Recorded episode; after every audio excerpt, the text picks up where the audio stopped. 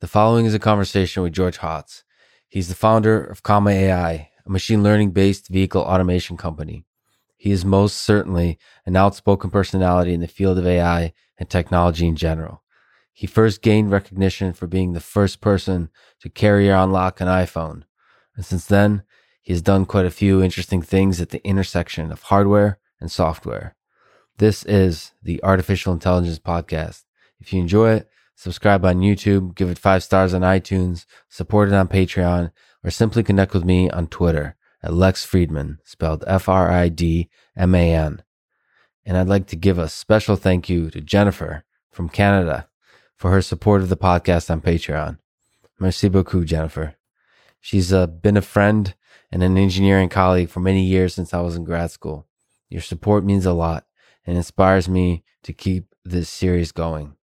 And now, here's my conversation with George Hotz.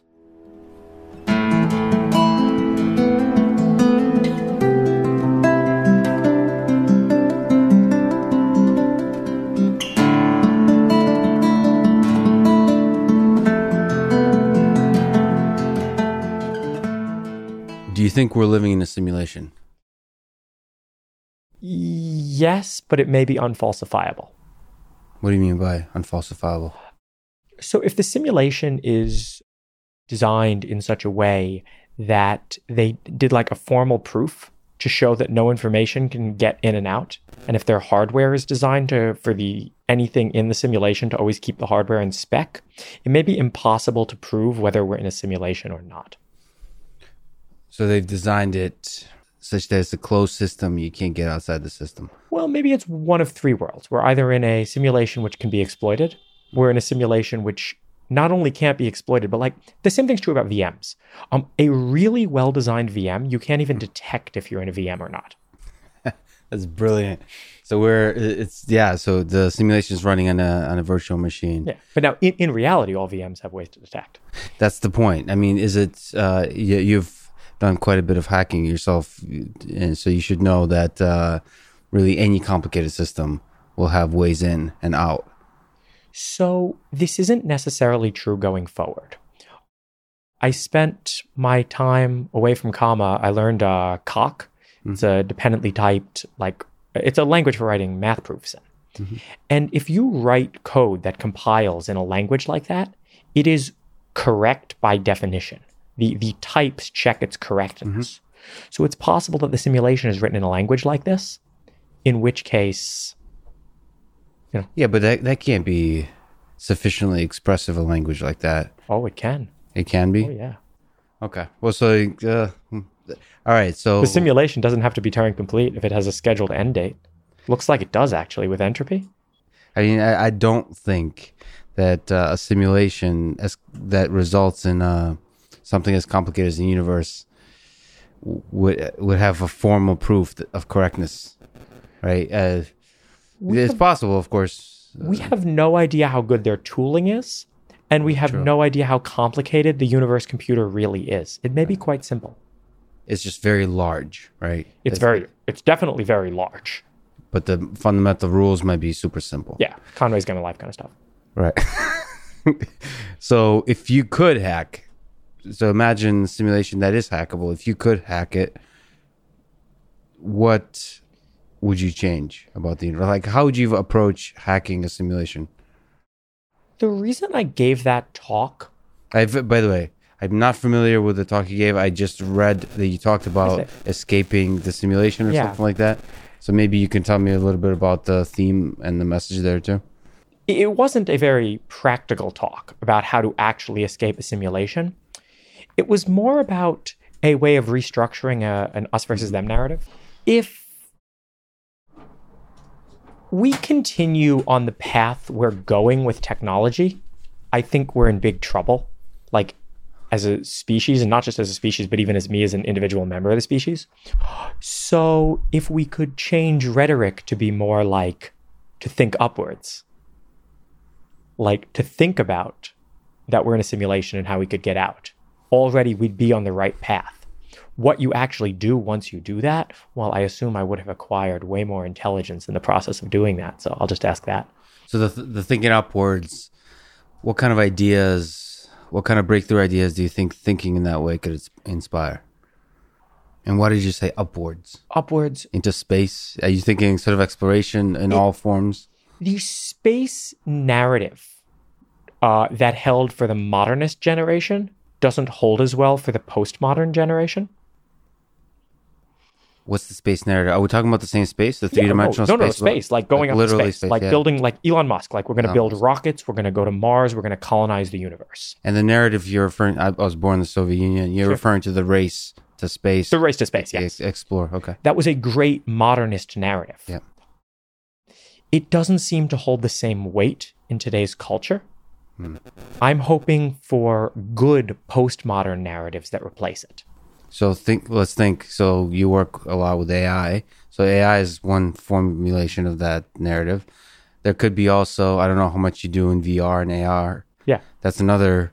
I, I know less about it, but every time I play with it in, in our research, it's fascinating that virtual world. Are you are you interested in the virtual world I would like to move to virtual reality. uh, in terms of your work? No, I would ter- like to physically move there. The apartment I can rent in the cloud is way better than the apartment I can rent Hmm. in the real world. Well, it's all relative, isn't it? Because others will have very nice apartments too, so you'll be inferior in the virtual world as But well. that's not how I view the world, Mm-hmm. right? I don't view the world. I mean, that's a very like like almost zero summish way to view the world. Say like my great apartment isn't great because my neighbor has one too. Right. No, my great apartment is great because like look at this dishwasher, man. Yeah. You just touch the dish and it's washed, right? And that is great in and of itself if I have the only apartment or if everybody had the apartment. I don't care. So you have fundamental gratitude. The the world first learned of uh, Geohot, George Hotz, in August 2007. Maybe before then, but uh, certainly in August 2007, when you were the first person to uh, unlock, carry unlock an iPhone. How did you get into hacking? What was the first system you discovered vulnerabilities for and broke into?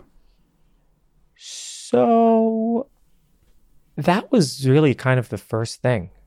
I had a I had a book in in 2006 called Gray Hat Hacking. And I guess I realized that if you acquired these sort of powers, you could control the world. But I didn't really know that much about computers back then. I started with electronics. The first iPhone hack was physical. Hardware. Um, you had to open it up and pull an address line high. And it was because I didn't really know about software exploitation. I learned that all in the next few years and I got very good at it. But back then, I knew about like how memory chips are connected to processors and stuff. Well, you knew about software and programming. You just didn't didn't know. oh, really? So your your view of the world and computers was uh, physical, was Yeah. com- was hardware. Actually, if you read the code that I released with that in August 2007, it's atrocious. What language was it? C. C, nice. And in a broken sort of state machine esque C, I, I didn't know how to program. Yeah. So how did you learn to program? What was your journey? Because I mean, we'll talk about it. You've uh, live streamed some of your programming. Yeah. This uh, chaotic, beautiful mess. How did you arrive at that? years and years of practice. I interned at Google uh, after the summer after the iPhone unlock. And I did a contract for them where I built hardware for, for Street View and I wrote a software library to interact with it. And it was terrible code. And for the first time, I got feedback from people who I respected saying, no, like, don't write code like this. Um, now, of course, just getting that feedback is not enough.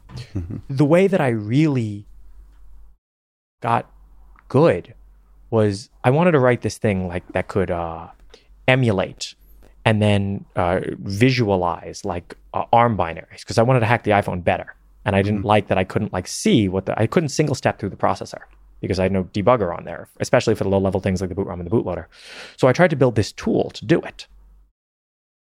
And I built the tool once and it was terrible. I built the tool a second times, it was terrible. I built the tool a third time. This was by the time I was at Facebook, it was kind of okay. And then I built the tool a fourth time when I was a Google intern again in 2014. And that was the first time I was like, this is finally usable. How do you pronounce this, QIRA? QIRA, yeah. So it's essentially the most efficient way to visualize the change of state of the computer as the program is running. That's what you mean by debugger. Yeah, it's a timeless debugger, so you can rewind just as easily as going forward. Think about if you're using GDB, you have to put a watch on a variable mm-hmm. if you want to see if that variable changes. In QIRA, you can just click on that variable, and then it shows every single time when that variable was changed or accessed. Think about it like Git for your computer's uh, the the run log. So there's like a a deep log of uh, of the state of the computer as the program runs, and you can rewind. Uh, why isn't that? Maybe it is. Maybe you can educate me. Why isn't that kind of debugging used more often? Uh, because the tooling's bad. Uh, well, two things. One, if you're trying to debug Chrome, Chrome is a 200 megabyte binary that runs slowly on desktops. So that's going to be really hard to use for that. But it's really good to use for like CTFs and for boot ROMs and for small parts of code.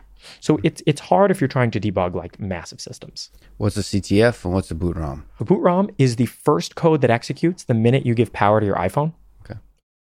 And CTF were these competitions that I played, Capture the Flag. Yeah, capture the Flag. I was going to ask you about that. What are yeah. those? Those look. I, I watched a couple videos on YouTube. Those look fascinating. What have you learned about maybe at the high level vulnerability of systems from these competitions?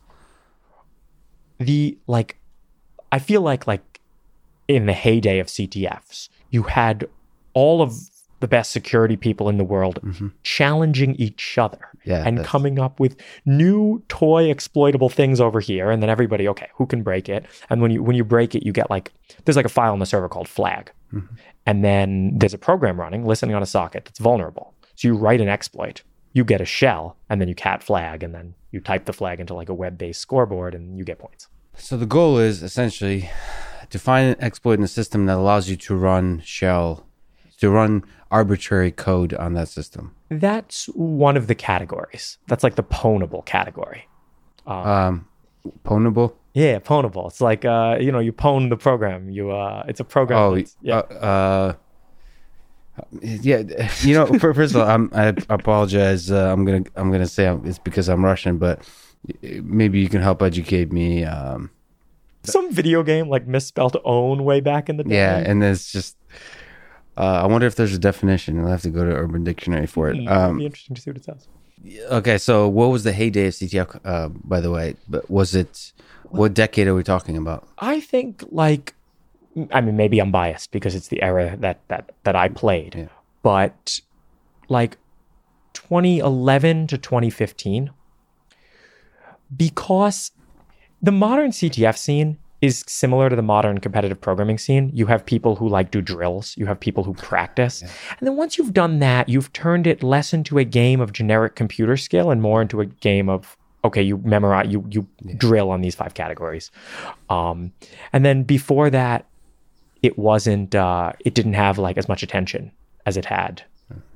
Uh, I don't know. They were like I won thirty thousand dollars once in Korea for one of these competitions. Holy crap! Yeah, they were. They were. That so was, that means I mean money is money, but uh, that means there was there was probably good people there. Exactly. Yeah.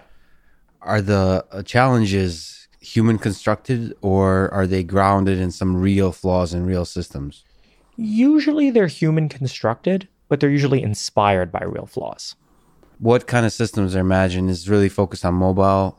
Like, what has vulnerabilities these days? Is it uh, primarily mobile systems like uh, um, Android? Oh, everything does. Still. You, yeah, of course. The price has kind of gone up because less and less people can find them. And what's happened in security is now if you want to like jailbreak an iPhone, you don't need one exploit anymore, you need nine. Nine chained together? What, chained what do you mean? Yeah. yeah. Wow. Okay. So it's really. So, what's the what's the benefit speaking higher level philosophically about hacking, I mean, it sounds from everything I've seen about you, you just love the challenge and you don't want to do anything. You don't want to bring that exploit out into the world and do any actual, um, uh, let it run wild. You just want to solve it and then you go on to the next thing. Oh, yeah. I mean, doing criminal stuff's not really worth it. And I'll actually use the same argument for why I don't do defense for why I don't do crime. If you want to defend a system, say the system has 10 holes, right? If you find nine of those holes as a defender, you still lose because the attacker gets in through the last one. If you're an attacker, you only have to find one out of the 10. But if you're a criminal, if you log on with a VPN nine out of the 10 times, but one time you forget, you're done. Because you're caught. Okay. Because you only have to mess up once to be caught as a criminal. Yeah. That's why I'm not a criminal. But okay, let me because I was having a discussion with somebody uh, just at, at a high level about nuclear weapons. Actually, why we're haven't blown ourselves up yet. And my feeling is all the smart people in the world. If you look at the distribution of of smart people, smart people are generally good. And then this other person, I was talking to Sean Carroll, the physicist, and he was saying, no, good and bad people are evenly distributed amongst everybody my sense was good hackers are in general good people and they don't want to mess with the world. What's your sense? I'm not even sure about that. Like, I have a nice life. Crime wouldn't get me anything.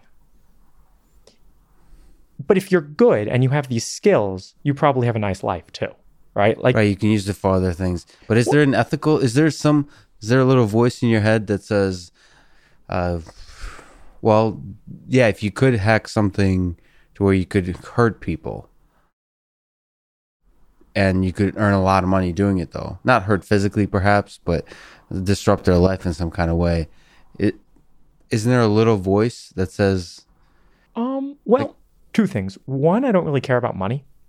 Right. So like the money wouldn't be an incentive. The thrill might be an The incentive. But when I was 19, I read Crime and Punishment. right, good. That was another that was another great one that talked me out of ever really doing crime.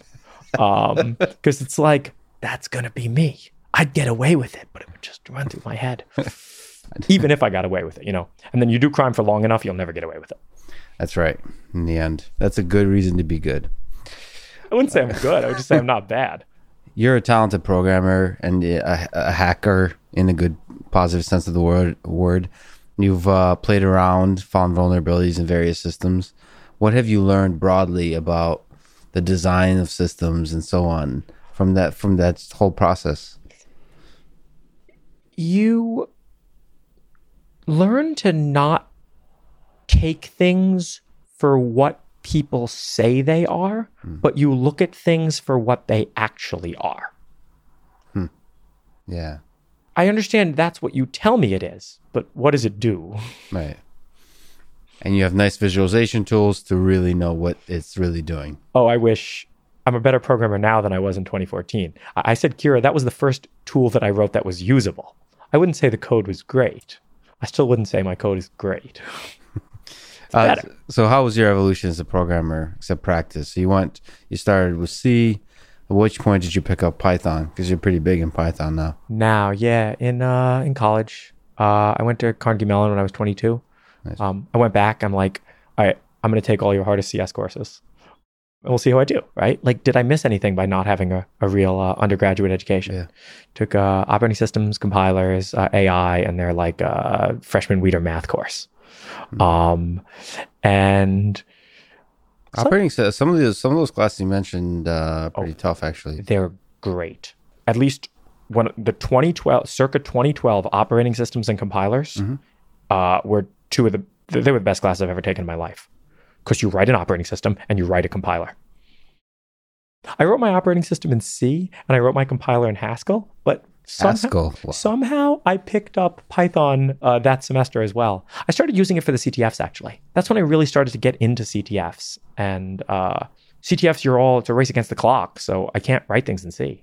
oh there's a clock component so you really want to use the programming language that you can be fastest in 48 hours, uh, pwn as many of these challenges as you can. pwn Yeah, you got like 100 points a challenge. Whatever team gets the most. you were uh both at facebook and google for a brief stint.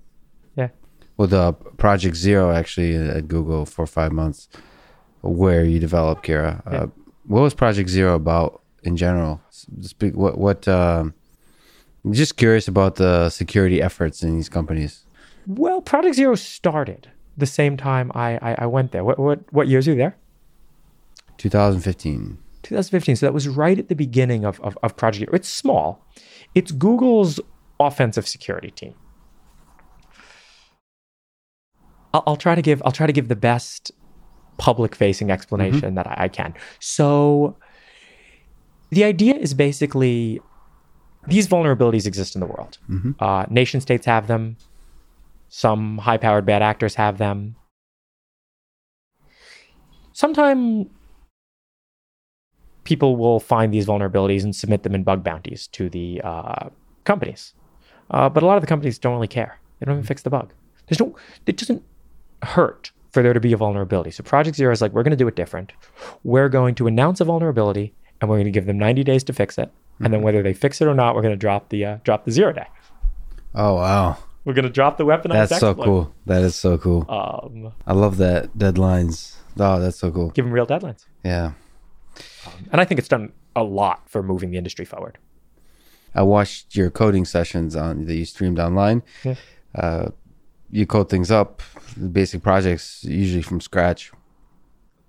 I would say, sort of as a programmer myself, just watching you, that you type really fast and your brain works in both brilliant and chaotic ways. Uh, I don't know if that's always true, but certainly for the live streams.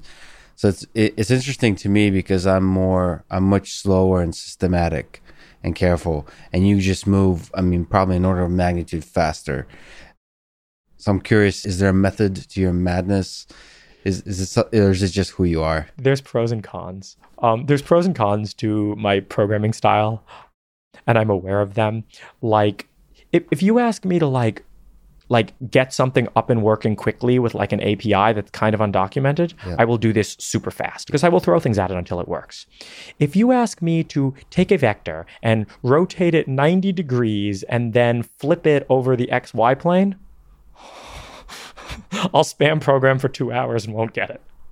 Oh, because it's something that you could just do with a sheet of paper, think through, design, and then just. Uh, so you really just throw stuff at the wall, and you get so good at it that it usually works. I should become better at the other kind as well. Sometimes I'll do things methodically. It's nowhere near as entertaining on the Twitch streams. I do exaggerate it a bit on the Yeah. Twitch streams as well. The Twitch streams, I mean, what do you want to see a game or you want to see actions per minute, Yeah, right? yeah. Well, I'll show you APM for programming too. Yeah, I recommend people go to it. I think I watched, I I watched probably several hours of you. Pro- like I've actually left you programming in the background while I was programming because you made me. You it was it was like w- watching a really good gamer. It's like energizes you because you're like moving so fast. It's so it's it's awesome. It's inspiring and it's almost, it made me jealous that like because my own programming is inadequate in terms of speed. Oh, I I was like. So I'm I'm I'm I'm twice as frantic on the live streams Yeah. as I am when I code without them. Oh, Um, it's super entertaining. So I, I wasn't even paying attention to what you were coding, which is great. It's, it's just watching you switch windows and uh, Vim. I guess is the most. yeah, this Vim and screen. I've developed the workflow at Facebook and stuck with it. How do you learn new programming tools, ideas, techniques these days? What's your like uh, methodology for learning new things? So I wrote for comma the distributed file systems out in the world are extremely complex. Like if you want to install something like like like Ceph, uh, Ceph is I think the like open infrastructure uh, distributed file system, or there's like newer ones like Seaweed FS, but these are all like ten thousand plus line projects. I think some of them are even hundred thousand line, and just configuring them was a nightmare. So I wrote uh, I wrote one. Um, it's 200 lines, and it's it uses like Nginx for the volume servers and has this little master server that I wrote in Go. And the way I go. Wow. this, if I would say that I'm proud per line of any code I wrote, maybe there's some exploits that I think are beautiful, and then this. This is 200 lines. And just the way that I thought about it, I think was very good. And the reason it's very good is because that was the fourth version of it that I wrote. And I had three versions that I threw away.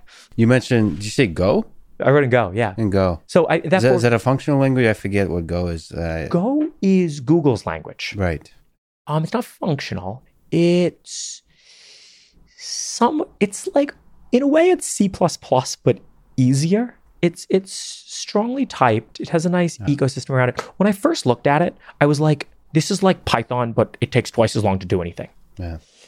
Now that I've OpenPilot is migrating to C, but it still has large Python components, I now understand why Python doesn't work for large code bases and why you want something like Go. Interesting. So why why doesn't Python work for? So even most, uh, speaking for myself at least, like we do a lot of stuff, basically demo level work with autonomous vehicles, and most of the work is Python. Yeah. Why doesn't Python work for large code bases? because well lack of type checking is is, is a big So problem. errors creep in. Yeah, and like you don't know the, the the compiler can tell you like nothing. Right? So everything is either uh, you know like like syntax errors, fine, but if you misspell a variable in Python, the compiler won't catch that. There's like linters that can catch it some of the time. There's no types. This is really the biggest uh, downside. And then well, Python's slow, but that's not related to it. Well, maybe it's kind of related to it. So it's lack of. So what's what's in your toolbox these days? Is it Python? What else? Go. I need to move to something else. My my adventure into dependently typed languages. I love these languages. They just have like syntax from the 80s. What do you think about JavaScript? ES6, like the oh, modern TypeScript. JavaScript is the whole ecosystem is unbelievably confusing. Right. npm updates a package from 022 to 025 and that breaks your babel linter which translates your es5 into Yeah. es6 which doesn't run on so why do i have to compile my javascript again huh It may be the future, though. You think about, I mean, uh, I've embraced JavaScript recently just Yeah? because, uh, just like I've continually embraced PHP, it seems that these worst possible languages live on for the longest. Like cockroaches never die. yeah well it's in the browser and it's fast It's fast. yeah It's in the browser, and compute might stay become, you know, the browser. It's unclear what the role of the browser is in terms of distributed computation in the future. So, javascript is definitely here to stay yeah. um, it's interesting if autonomous vehicles will run on JavaScript one day. I mean, you have to consider these possibilities. Well, all our debug tools are JavaScript. Uh, we we actually just open source them. Um, we have a tool Explorer, which you can annotate your disengagements, and we have a tool Cabana, which lets you analyze uh, the CAN traffic from the car. So basically, anytime you're visualizing something about the log, you're using JavaScript. Yeah. Well, the, the web is the best UI toolkit by far. Yep. Um. So, and then you know what? You're coding in JavaScript. We have a React guy. He's good. React, nice. Let's get into it. So let's talk autonomous vehicles. Yeah. Uh, you founded Comma AI. Let's uh, at a high level. Uh, how did you get into the world of vehicle automation? Can you also just, for people who don't know, tell the story of Comma AI? Sure. So I was working at this AI startup, and uh, a friend approached me, and he's like, "Dude, I don't know where this is going, but the coolest applied AI problem today is self-driving cars." Yep. I'm like, "Well, absolutely." Do you want to meet with uh, Elon Musk? And uh, uh, he's looking for somebody to build a vision system Mhm. For uh, autopilot. This is when they were still on AP1. They were still using Mobileye. Elon back then was looking for a replacement. And he brought me in and we talked about a contract where I would deliver something that meets Mobileye level performance.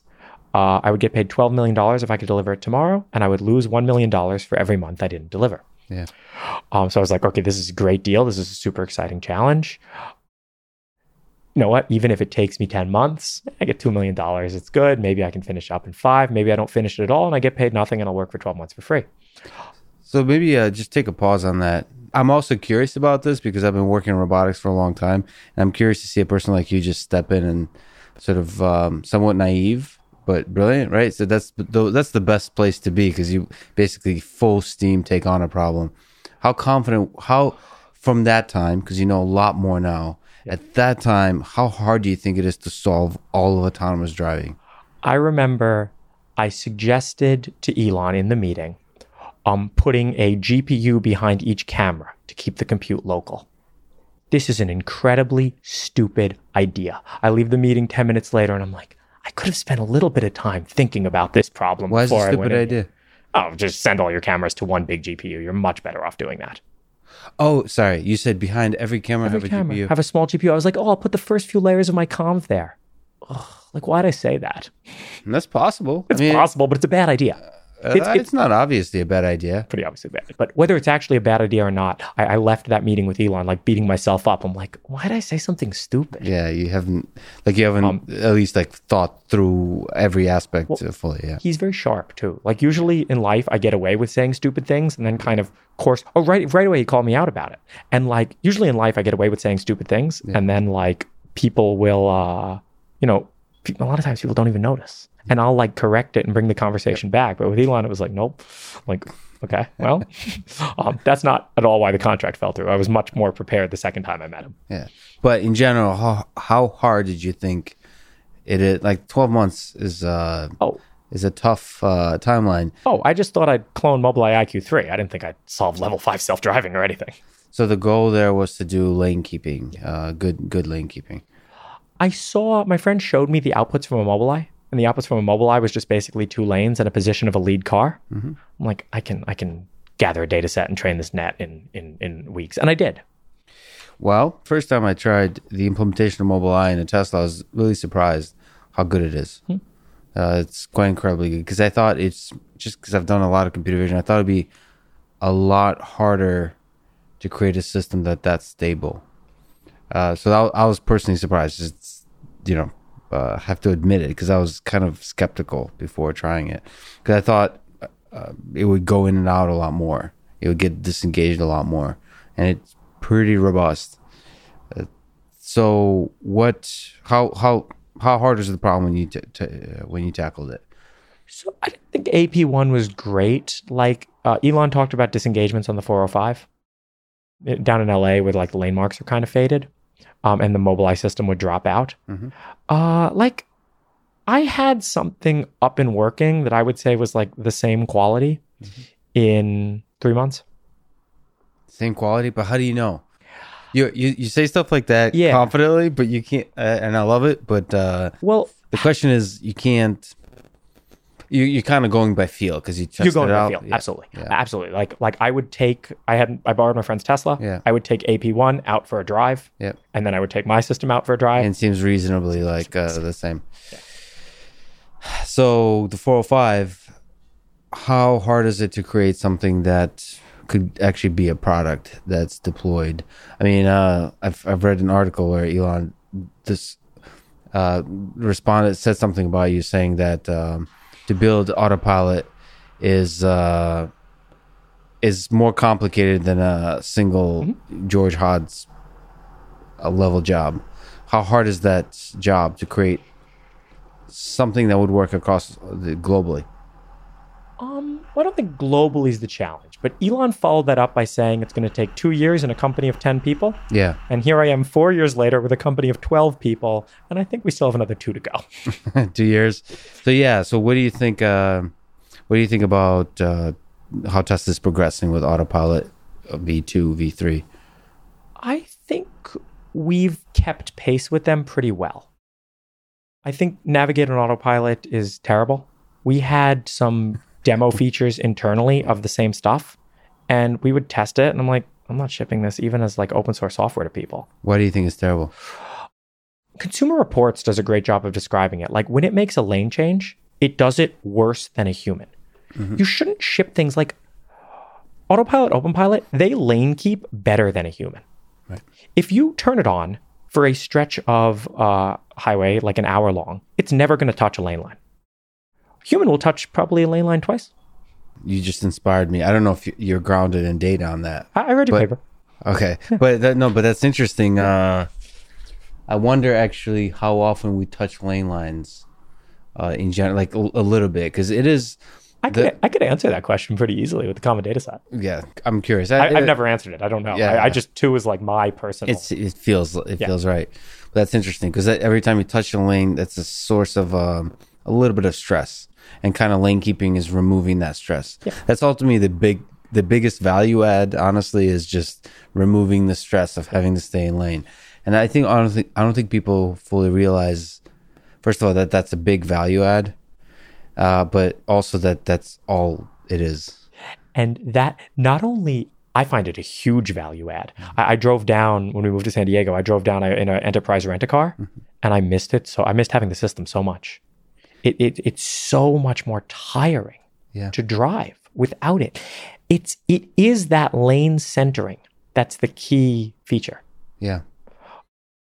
And in a way, it's the only feature that actually adds value to people's lives in autonomous vehicles today. Waymo does not add value to people's lives. It's a more expensive, slower, slower Uber. Maybe someday it'll be this big cliff where it adds value, but Yeah. I don't usually You know, it's fascinating. I haven't talked to because uh, this is good because Yeah. I haven't. I have intuitively, but I think we're making it explicit now. I I actually believe um, that really good lane keeping is a reason to buy a car. Will be a reason to buy a car, and it's a huge value add. I've never until we just started talking about it. I haven't really quite realized that that I, I've felt with Elon's chase of level four is not the correct chase.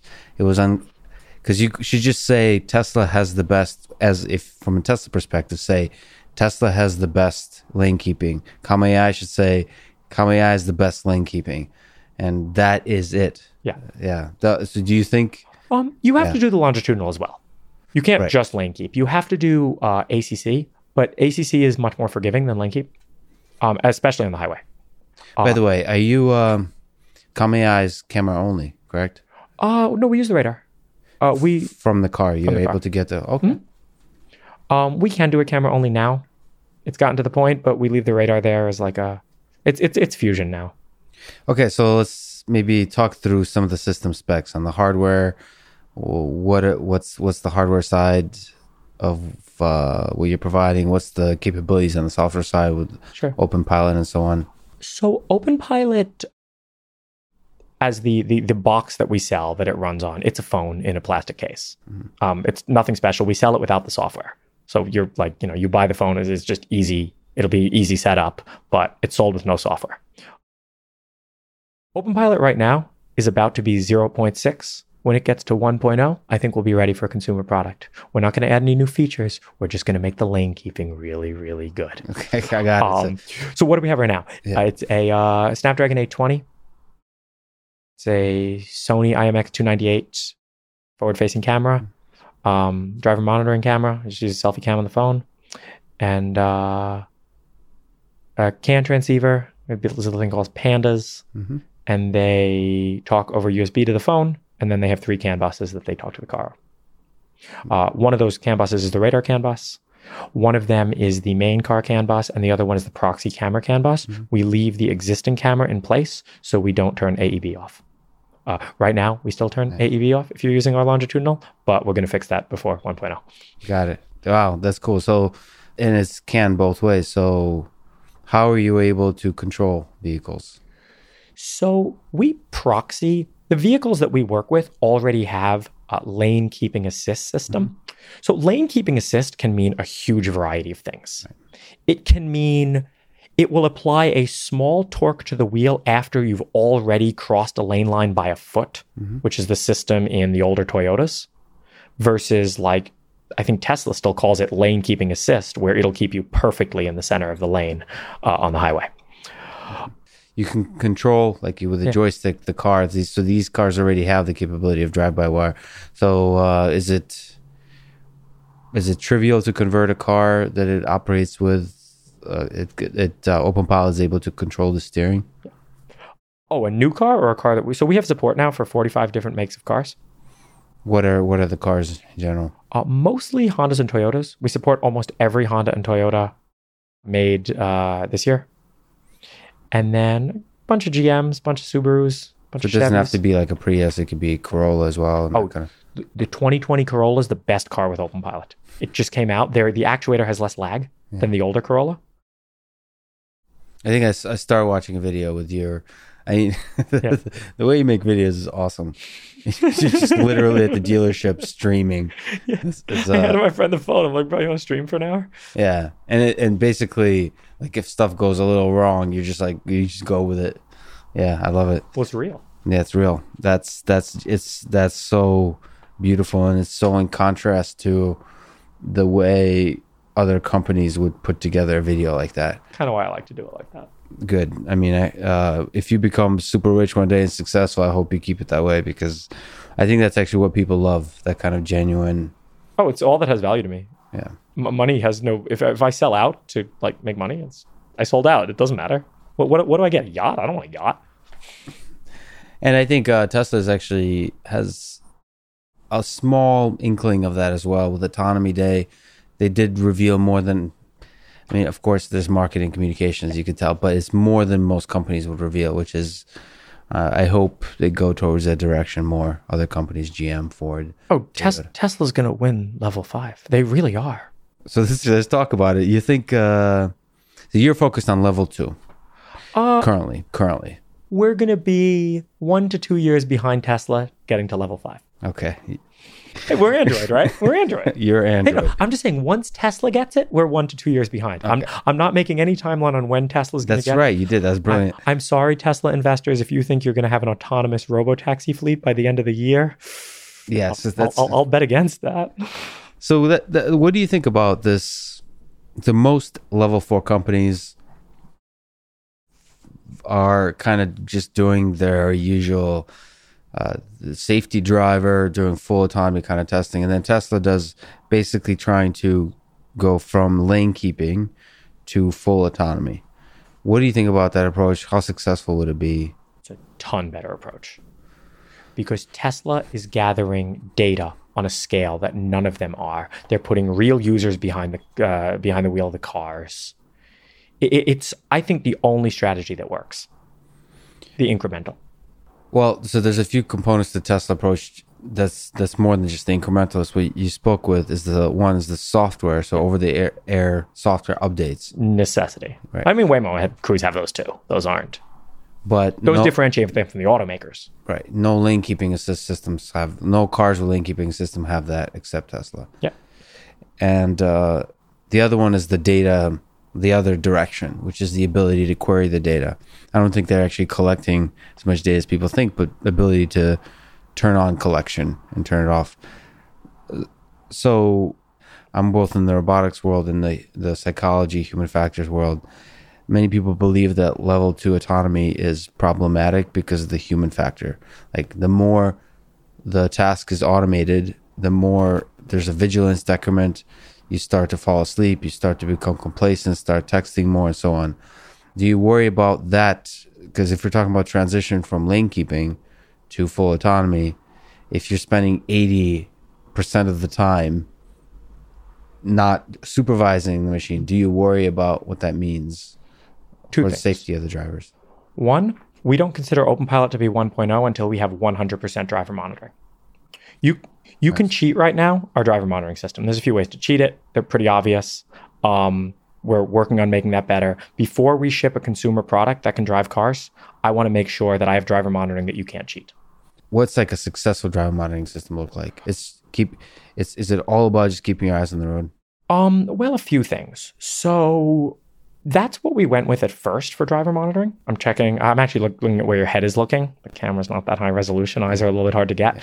Well, head is is big. I mean, that's, Head is that's- head is good, and actually a lot of it, just uh, psychology wise, to have that monitor constantly there, it reminds you that you have to be paying attention.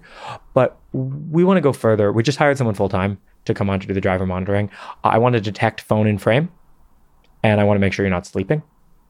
How much does the camera see of the body? This one, not enough. Not enough. The next one, everything. Well, it's interesting. Uh, Fisheye, because we have uh, we're doing just data collection, not real time. Yeah. But Fisheye is a beautiful uh, being able to capture the body, and the smartphone is really like the biggest problem. I'll, I'll show you. I'll, I can show you one of the pictures from from our, our new system. Awesome. So you're basically saying the driver monitoring will be the answer to that. Um, I think the other uh, point that, that you raised in your paper is, is good as well. You're you're not asking a human to uh, supervise a machine uh, without giving them the. They can take over at any time. Right. Our, our safety model, you can take over. We, we disengage on both the gas or the brake. Uh, we don't disengage on steering. I don't feel you have to, but uh, we disengage on gas or brake. So it's very easy for you to take over, and it's very easy for you to re-engage. That switching should be super cheap. Yep. The cars that require even autopilot requires a double press. That's almost I see. I don't like that. Yeah. And then then the cancel. Um, to cancel in autopilot, you either have to press cancel, which no one knows what that is, so they press the brake. But a lot of times you don't actually want to press the brake. You want to press the gas. Yeah. So you should cancel on gas. Or wiggle the steering wheel, which is bad as well. Wow, that's brilliant. I haven't heard anyone articulate that point. Oh, I, But this, it's is all, this is all I think about. It's the because I think uh, I think actually Tesla has done a better job than most automakers at making that frictionless. But you just described that it could be even better. I love Super Cruise as an experience once it's engaged. Yeah. I don't know if you've used it, but getting the thing to try to engage. Yeah. Yeah, I've used the super. I've uh, driven Super Cruise a lot. So, what's your thoughts And on the Super Cruise system in general? You disengage Super Cruise and it falls back to ACC, so my car's like still accelerating. It feels weird. Otherwise, when you actually have Super Cruise engaged on the highway, it is phenomenal. We- We bought that Cadillac. We just sold it, but we bought it just to like experience this. And I wanted everyone in the office to be like, this is what we're striving to build. Uh, GM pioneering with the driver monitoring. You uh, you like their driver monitoring system? It has some bugs. If there's a sun shining back here, uh, it'll be blind to you. But overall, mostly, yeah. That's so cool that you know all this stuff. That's uh, I don't uh, often talk to people that because it's such a rare car. Unfortunately, currently, We, we bought one Yeah. explicitly for this. We, That's we awesome. lost like like 25k in the deprecation, but I feel it was worth it. I was very pleasantly surprised that uh, GM system was so innovative, uh, and really uh, that that wasn't advertised much, wasn't talked about much. Yeah. Uh, and I was nervous that it would die, that it would disappear. Well, I, it's- they, put it on the wrong car. They should have put it on the Bolt and not some weird Cadillac that nobody bought. I think Um, that's going to be into. Uh, they're saying at least is going to be into their entire fleet. So, what do you think about? If, as long as we're on the driver monitoring, uh, what do you think about Elon Musk's claim that driver monitoring is not needed? Normally, I love his claims. That one is stupid. That one is stupid. And, you know, he's not going to have his level five fleet by the end of the year. Hopefully, he's like, okay, I was wrong. I'm going to add driver monitoring.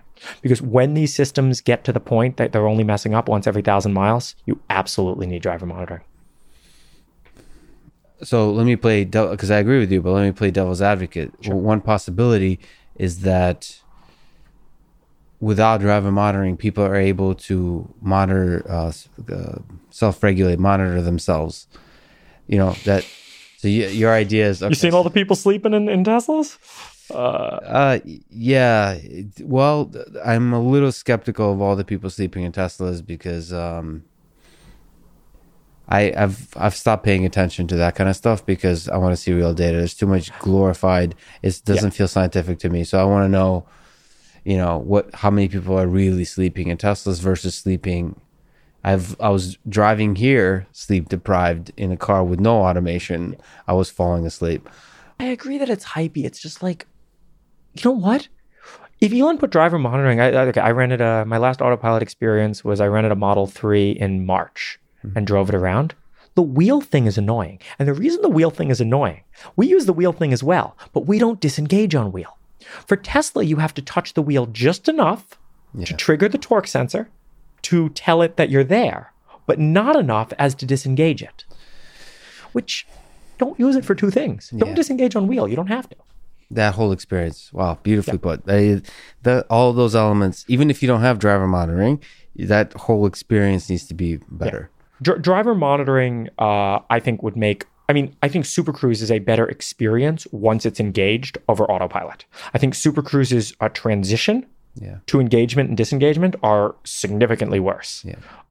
well, there's a tricky thing because if i were to criticize super cruise is um, it's a little too crude and uh, i think it's like six seconds or something if you look off road it'll start warning you it's uh, some ridiculously long period of time and just the way i think it's, it's basically it's a binary It should, it should be adapted.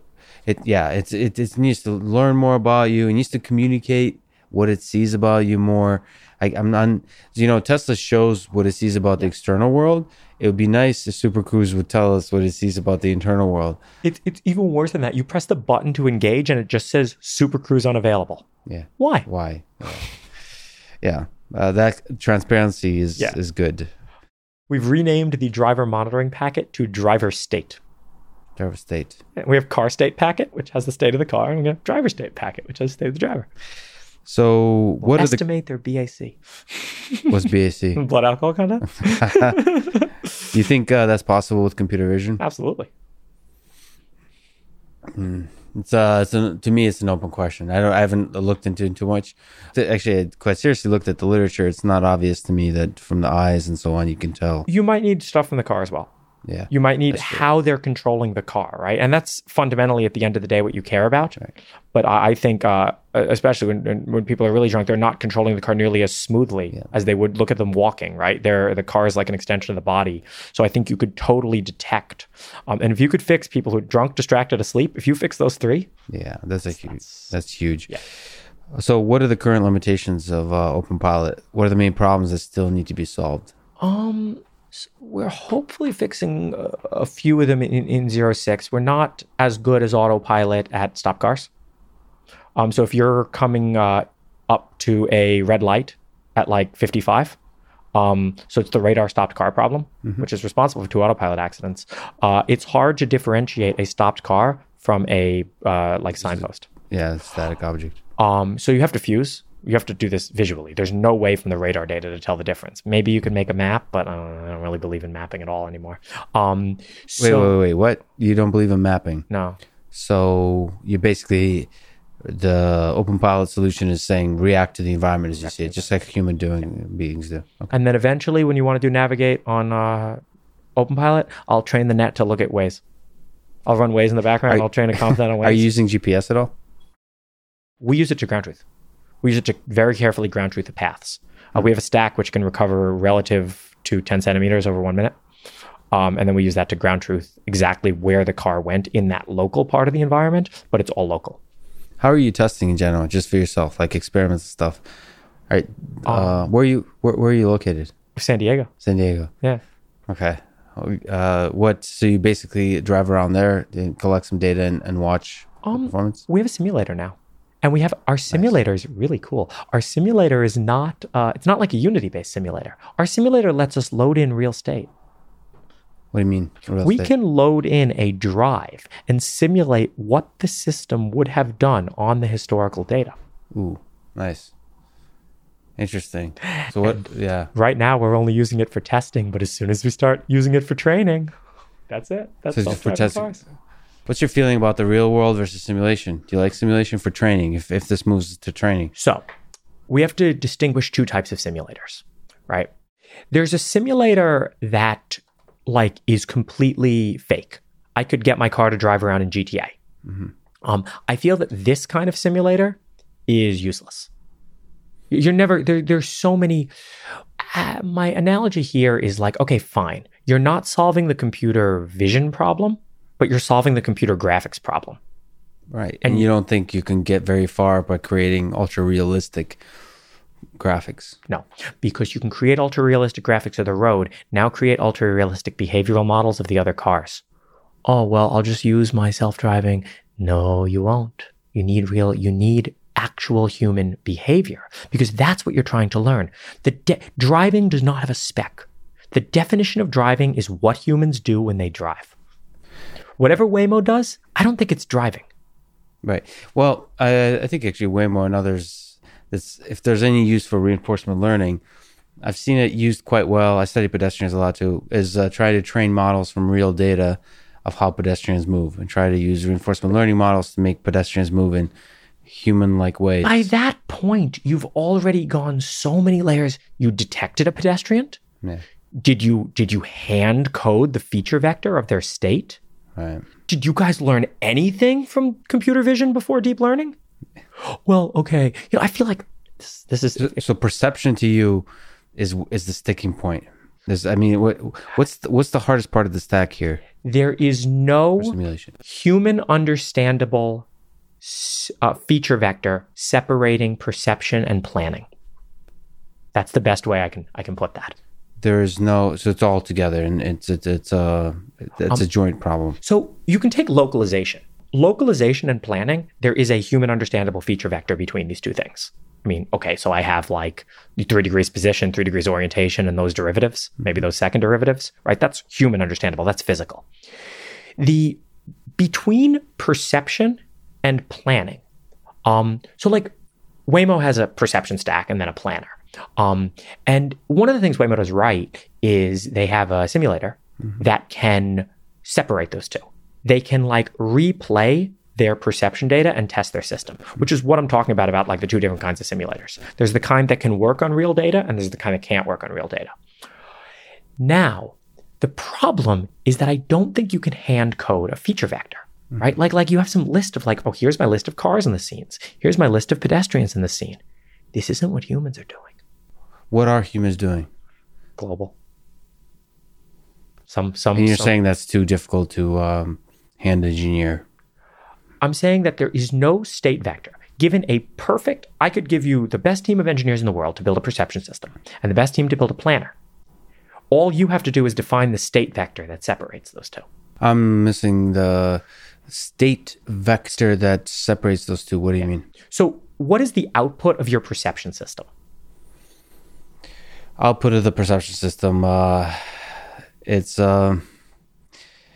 there's, there's okay. Well, there's several ways to do it. The One one is the SLAM component is localization. The other Okay, is sure. drivable area, drivable space, Drivable space, yep. and then there's the different objects in the scene. Yep. Uh, and uh, d- different objects in the scene over time, maybe Mm-hmm. to give you input to then try to start modeling the trajectories of those objects. Sure. And that's it. I can give you a concrete example of something you missed. What's that? So, say there's a bush in the scene. Humans understand that when they see this bush that there may or may not be a car behind that bush. Mm-hmm. Drivable area and a list of objects does not include that. Humans are doing this constantly at the simplest intersections. So now you have to talk about occluded area, Right. right? But even that, what do you mean by occluded? Okay, so I can't see it. Well, if it's the other side of a house, I don't care. What's the likelihood that there's a car in that occluded area, right? And if you say, okay, we'll add that, I can come up with 10 more examples that you can't add. Certainly, occluded area would be something that a simulator would have because it's simulating the entire, you know, the occlusion is part of it. Occlusion is part of a vision stack. But vision stack. what I'm saying is if you have a hand engineered, if your perception system output can be written in a spec document, it is incomplete. Yeah, I, I mean, I certainly uh, it's uh, it's hard to argue with that because in the end, that's going to be true. Yes. and I'll, I'll tell you what the output of our perception system is. What's that? It's a, a thousand. It's a thousand twenty-four dimensional vector, uh, trained by a neural net. Oh, you on that No, no, it's the thousand twenty-four dimensions of, of, of who knows what. uh, because it's operating on real data. Yeah. Yeah. And that's the perception. That's the perception state, right? Think about uh think about an autoencoder for faces, right? If you have an autoencoder for faces and you uh say it has uh 256 dimensions in the middle, and I'm taking a face over here and projecting it to a face over here. Yep. Can you hand label all 256 of those dimensions? Well, no, but but those are generated automatically. But I But even if you tried to do it by hand, could you come up with a spec for your en- between your encoder and your decoder? No no because that's how it, it wasn't designed. But they're No, no, no. But if you could design it, if you could design a face reconstructor system, could you come up with a spec? No, but I think we're missing here a little bit. Uh, I think the the you're just being very poetic about expressing a fundamental problem of simulators. Uh, that they're going to be missing so much that um, the feature vectors would just look fundamentally different from in the simulated world than uh, the real world. I'm not making a claim about simulators. I'm making a claim about the spec division between perception and planning, And planning, even in your system, just in general. right? Just in general. If you're trying to build a car that drives, if you're trying to hand code the output of your perception system, like saying, like, here's a list of all the cars in the scene, here's a list of all the people, here's a list of the occluded areas, here's a vector of drivable areas, it's insufficient. And if you start to believe that, you realize that what Waymo and Cruise are doing is impossible. currently what we're doing is the perception problem is converting the scene into a chessboard. You and, and then you reason some basic reasoning around that chessboard. Yeah. and you're saying that really there's a lot missing there. Uh, first of all why are we talking about this? Because isn't this a full autonomy? Is this something you think about Oh, I want to win self driving cars. full so your really so your definition of win includes level the full five. level five I don't think level four is a real thing. I want to build I want to build the AlphaGo of driving. So so AlphaGo is uh, really end to end. Yeah. Is uh, Yeah, it's end to end. And do you think this whole problem is also is that also kind of what you're getting at with the perception Yes. and the planning? Is that this whole problem, the right way to do it, is really to learn the entire thing? I'll argue that not only is it the right way, it's the only way that's going to exceed human performance. Well, It's certainly true for Go. Everyone who tried to hand code Go things built human inferior things. And then someone came along and wrote some 10,000 line thing that doesn't know anything about Go that beat everybody. It's 10,000 lines. True in that sense. Uh, the the open question then that maybe I can ask you is uh, uh, driving is m- much harder than Go. The open question is how much harder. So how? Because I think uh, the Elon Musk approach here with planning and perception is similar to what you're describing, which is really turning into uh, not some kind of modular thing, but really do formulate it as a learning problem and solve the learning problem with scale. So how many years? Uh, put one is how many years would it take to solve this problem, or, or just how hard is this freaking problem? Well, the cool thing is, I think there's a lot of value that we can deliver along the way. I think that you can build lane keeping assist actually plus adaptive cruise control plus okay looking at ways extends to like all of driving Yeah, most of driving, right? right oh your adaptive cruise control treats red lights like cars okay So let's jump around. You mentioned that you didn't like uh, navigate an autopilot. Yeah. What advice? How would you make it better? Do you think as a feature that if it's done really well, it's a good feature? I think that it's too reliant on like hand coded hacks for like h- how does navigate an autopilot do a lane change? It actually does the same lane change every time and it feels mechanical. Humans do different lane changes. Humans sometimes will do a slow one, sometimes do a fast one. Navigate an autopilot, at least every time I used it, it did the identical lane change. How do you learn? I mean, this is a fundamental thing actually. Yeah. Is uh, the braking and then accelerating something that's still uh, Tesla probably does it better than most cars, but it still doesn't do a great job of creating a comfortable, natural experience. And navigate on autopilot is just lane changes an extension of that. So how do you learn to do uh, natural lane change? So we have it, and I can talk about how it works. So I feel that we have the solution for lateral. Uh, we don't yet have the solution for longitudinal. There's a few reasons longitudinal is harder than lateral. The lane change component, the way that we train on it very simply is like our model has an input for whether it's doing a lane change or not. And then when we train the end to end model, we hand label all the lane changes because you have to. I've, I've struggled a long time about not wanting to do that, but I think you have to because you or For the training data. for the training data, right? Oh, we actually we have an automatic ground truther which automatically labels all the lane changes Was that possible? to automatically label lane changes. Yeah. Yeah, I detect the lane, I see when it crosses it, right? And I don't have to get that that high percent accuracy, but it's like 95, good enough. Okay. Now I set the bit when it's doing the lane change in the end to end learning. And then I set it to zero when it's not doing a lane change. So now if I want it to do a lane change at test time, I just put the bit to a one and it'll do a lane change.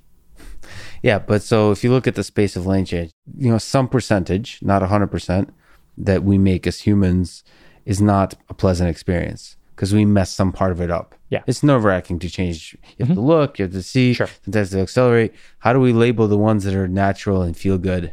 You know, that's the, because that's your ultimate criticism. The current uh, navigate and autopilot just doesn't feel good. Well, the current Navigate and Autopilot is a hand coded policy written by an engineer in a room who probably went out and tested it a few times on the 280. Probably a more, uh, a better version of that, but yes. That, that's how we would have written it at Comma AI. Yeah, maybe, yeah. maybe Tesla did, Tesla they tested it in, in That might have been two engineers. supposed to two be one. engineers. Yeah. Um, no, but so if you learn the lane change, if you learn how to do a lane change from data, just like just like you have a label that says lane change, and then you, you put it in when you want it to do the lane change, it'll automatically do the lane change that's appropriate for the situation. Now, to get at the problem of some humans do bad lane changes, we haven't worked too much on this problem yet. It's not that much of a problem in practice. My theory is that all good drivers are good in the same way and all bad drivers are bad in different ways. And we've we've seen oh. some data to back this up. Well, beautifully put. So you just basically, if that's true, Yeah. hypothesis, Yeah. then you your task is to discover the good drivers. Um, the good drivers stand out because they're in one cluster, and the Yeah. bad drivers are scattered all over the place, and your net learns the cluster. Yeah, that's uh. So you just learn from the good drivers, and they're easy to cluster. In fact, we learn from all of them, and the net automatically learns the policy that's like the majority. But we'll eventually probably have to filter So them out. if that theory is true, I, I hope it's true because the the counter theory is um, there is many clusters, um, uh, maybe arbitrarily many clusters of good drivers. Because if there's one cluster of good drivers, you can at least discover a set of policies. You can learn a set of policies, which would be good universally. Yeah.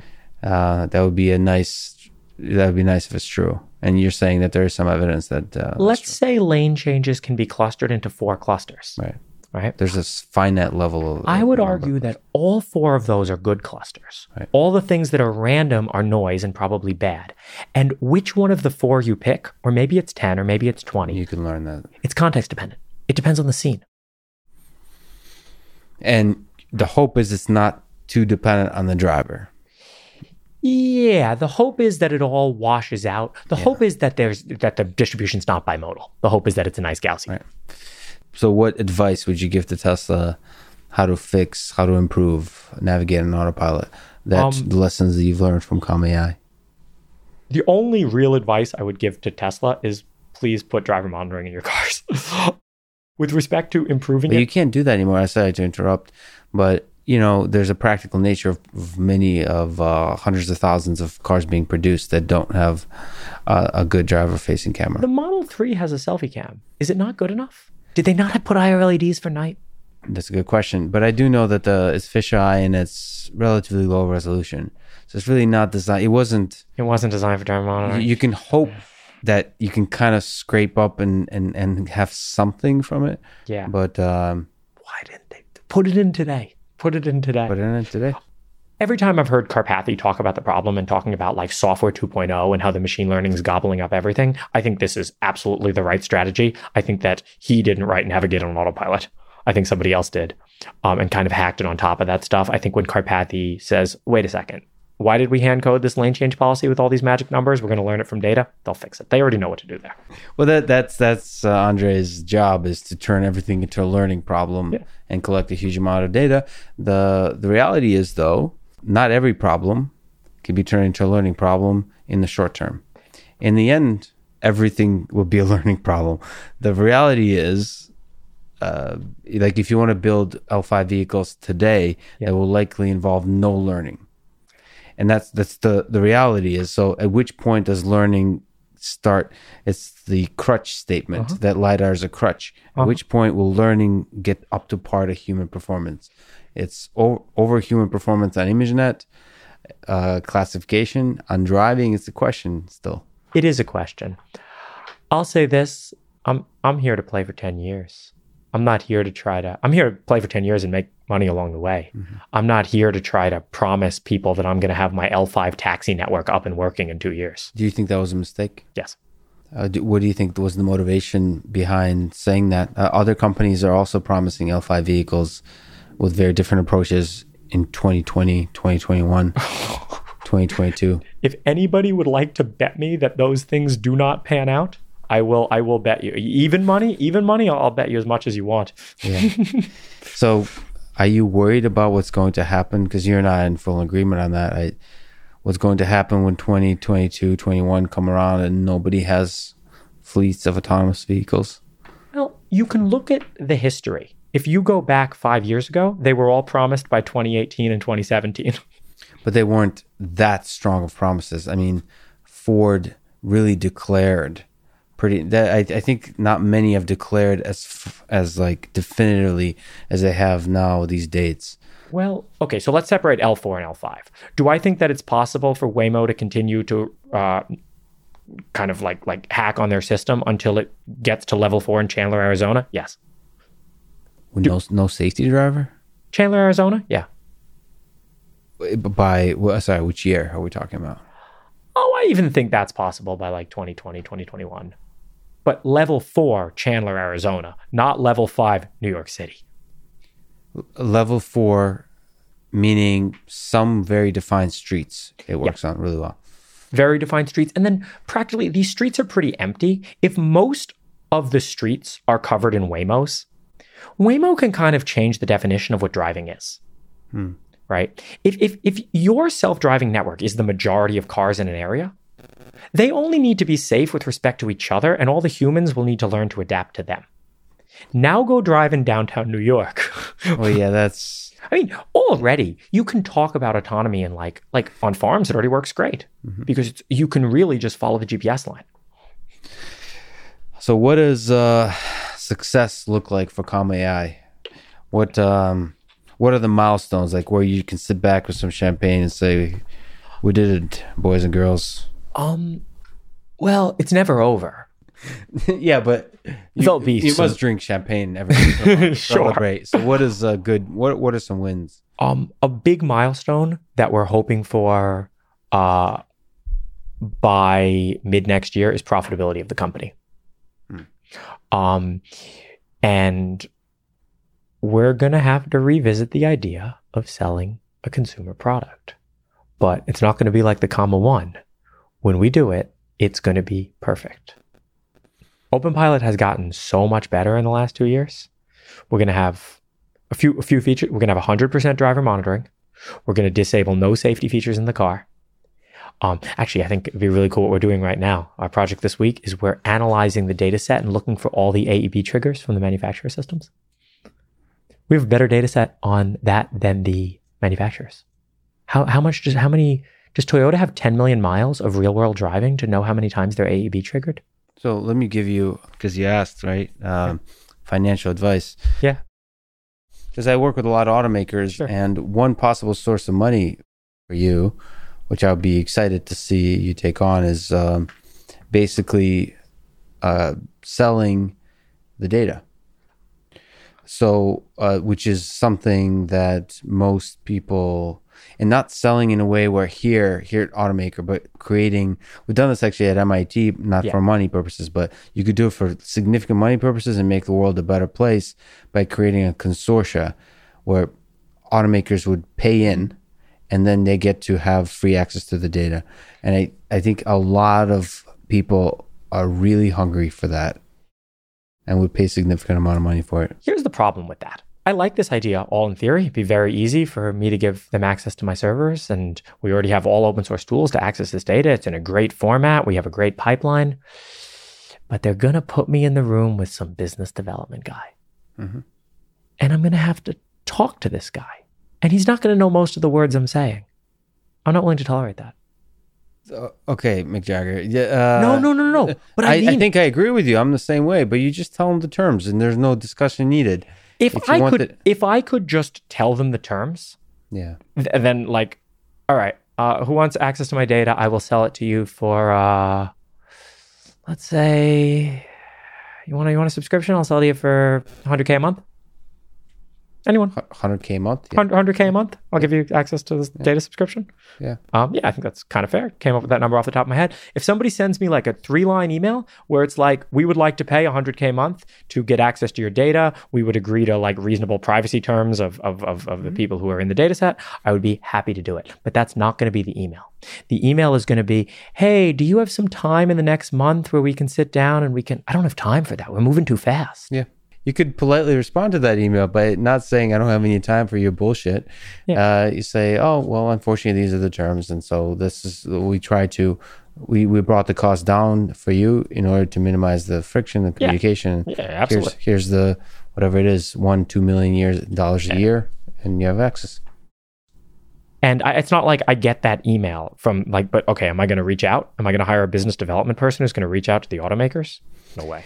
Yeah. Okay. If they I reach- got you. If I they, admire. reach, if they reached into me, I'm not going to ignore the email. I'll, I'll come back with something sure. like, yeah, if you're willing to pay 100k a month for access to the data, I'm, I'm happy to to set that up. That's worth my engineering time. That's But- actually quite insightful of you. You're right. You probably because many of the automakers are quite a bit old school. Yeah. There will be need to reach out and they want it, but they there'll need to be some some communication. You're right. Mobileye circa 2015 had the lowest R&D spend of any chip maker.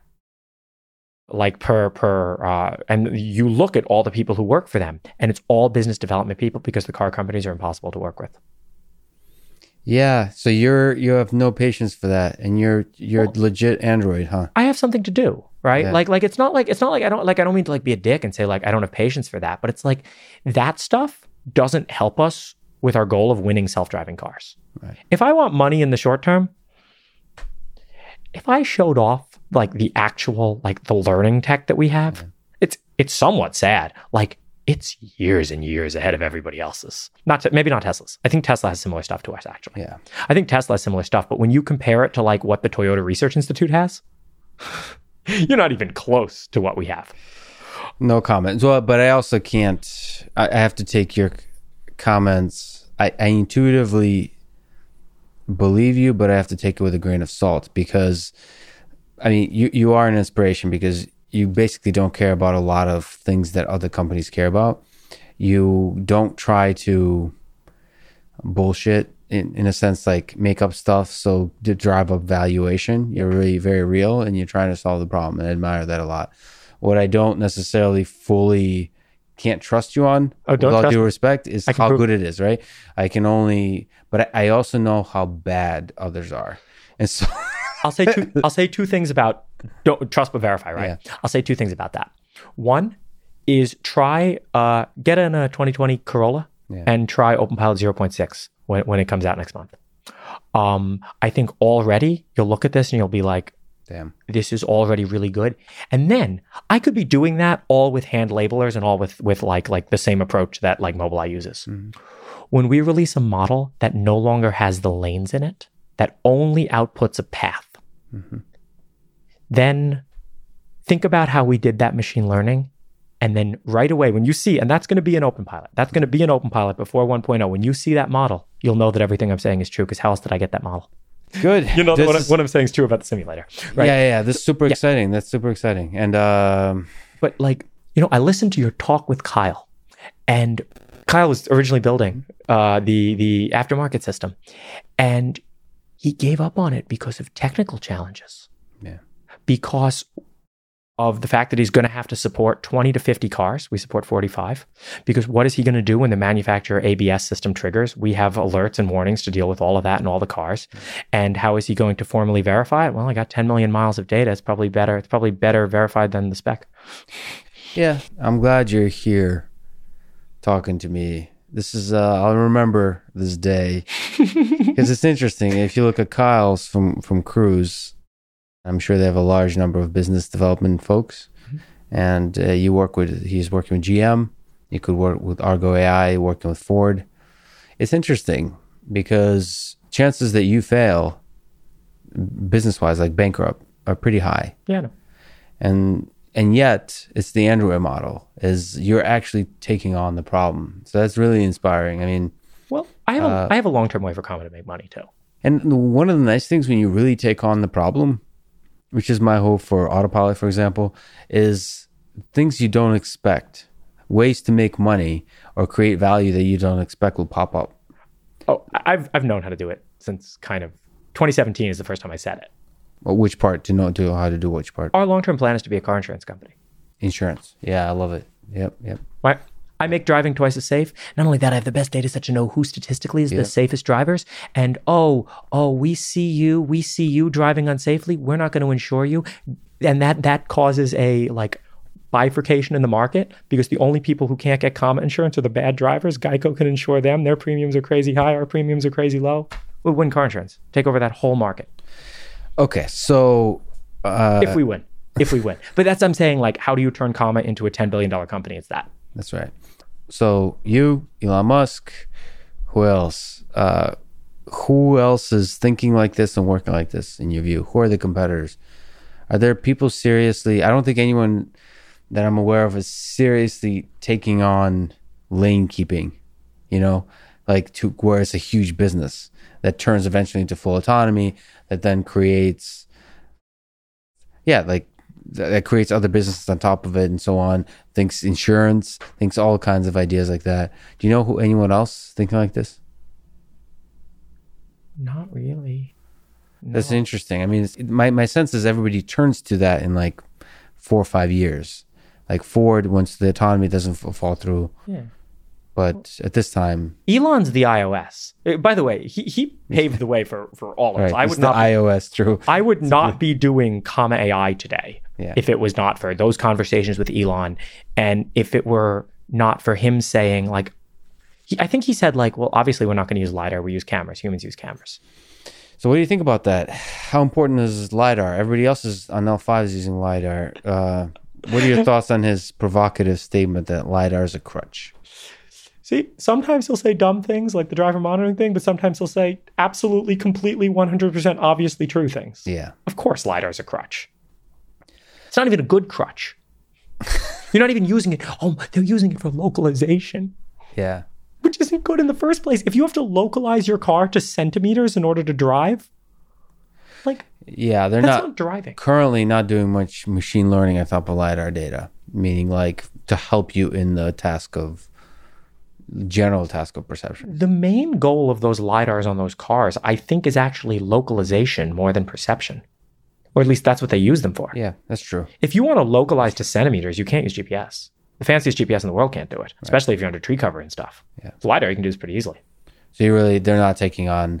I mean, in some research they're do they're using it for perception, but and they're certainly not, which is sad. They're not fusing it well with They- vision. They do use it for perception. I'm not saying they don't use it for perception, but the thing that they have vision based and radar based perception systems as well.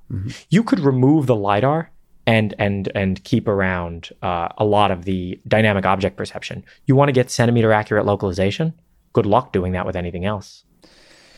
So what should uh, Cruise Waymo do? Like, what would you, be your advice to them now? Oh, I don't. I mean, Waymo is actually they're. Ser- I mean, they're doing. They're serious. Waymo, out of the ball of them, are quite so serious about the long game. If every if L five is a lot is uh, requires fifty years, I think Waymo will be the only one left standing at the end, with the given the financial backing that they have. The, the, the Buku Google box. Um, I'll say nice things about both Waymo and Cruise. Let's do it. Nice, nice is good. Waymo is by far the furthest along with the technology. Waymo has a three to five year lead on all the competitors. Um, if that, if the Waymo looking stack works, Mhm. maybe three year lead. If the Waymo looking stack works, they have a three year lead.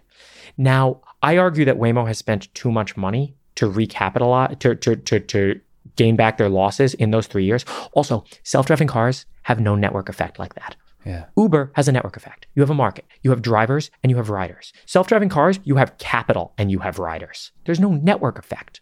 If I want to blanket a new city in self driving cars, I buy the off the shelf Chinese knockoff self driving cars and I buy enough of them in the city. I can't do that with drivers. And that's why Uber has a first mover advantage that no self driving car company will. Can you uh disentangle that a little bit? Uber, Yeah. uh, you're not talking about Uber, the autonomous vehicle No. Uber. You're talking about the Uber car. The, Okay. Yeah. I'm Uber. I open for business in Austin, Texas, let's Yeah. say. I need to attract both sides of the market. I need to both get drivers on my platform and riders on my platform. And I need to keep them both sufficiently happy, right? Yeah. Riders aren't going to use it if it takes more than five minutes for an Uber to show up. Drivers aren't going to use it if they have to sit around all day and there's no riders. So you have to carefully balance a market. Yeah. And whenever you have to carefully balance a market, there's a great first mover advantage because there's a switching cost for everybody, right? Ah, the drivers and the riders would have to switch at the same time. Let's even say that, you know, um, let's say uh, Luber shows up and Luber somehow, you know, agrees to uh, do things at a, at a bigger, uh, you know, you know, we're, we're just gonna, we're, we've done it more efficiently, right? Luber is only takes five percent of a cut instead of the ten percent that Uber takes. No one is going to switch because the switching cost is higher than that five percent. So you actually can, in markets like that, you have a first mover advantage. yeah. Autonomous vehicles of the level 5 variety have no first mover advantage. If the hmm. technology becomes commoditized, say I want to go to a new city, look at the scooters. It's going to look a lot more like scooters. Every person with a checkbook can blanket a city in scooters, and that's why you have 10 different scooter companies. Yeah. Which one's going to win? It's a race to the bottom. It's a terrible market to be in because there's no market for scooters.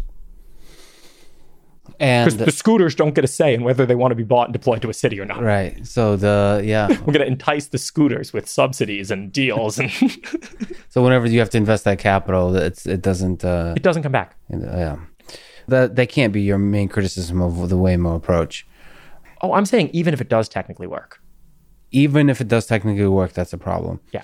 Uh, I don't. I don't know. I, if I were to say, I, I would. I would say you're already there. I haven't even thought about that, but that, uh, I would say the bigger challenge is the technical approach.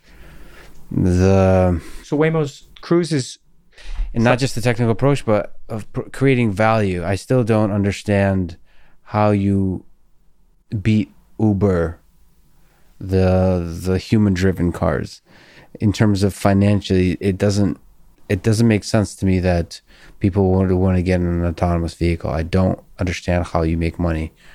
In the long term, yes, like real long term, but it just feels like there's too much capital investment needed. oh, and they're going to be worse than Ubers because they're going to they're going to stop for every little you know thing everywhere. Um, I'll say a nice thing about Cruise. That was my nice thing about Waymo. They're three years ahead of Wait, what was the nice? Oh, because they're that three. they're three years technically ahead of everybody. Their tech stack is is great. My nice thing about Cruise is GM buying them was a great move for GM.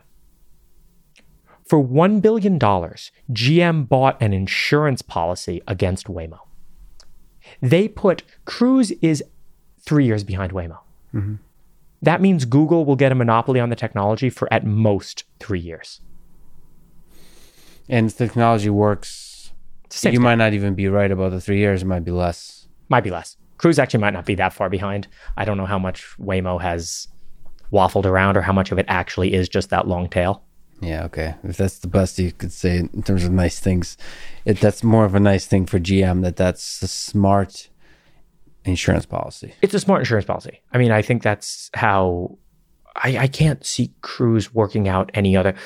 For Cruise to leapfrog Waymo would really surprise me. Yeah, so let's talk about Like- the the underlying assumptions of everything. Is We're not going to leapfrog Tesla. Tesla would have to seriously mess up for us because to be able to you're leapfrog them. okay. So the way you leapfrog, right, is uh, you come up with an idea or you take a direction, perhaps secretly, that the other people aren't taking. And so, Cruise, Waymo, even uh, Aurora, I don't know, Aurora Zoox is the same stack as well. They're all the same code base, even. And they're, they're all tr- the same DARPA Urban Challenge code base. It's, uh, so the, the question is, do you think there's a room for brilliance and innovation there that will change everything?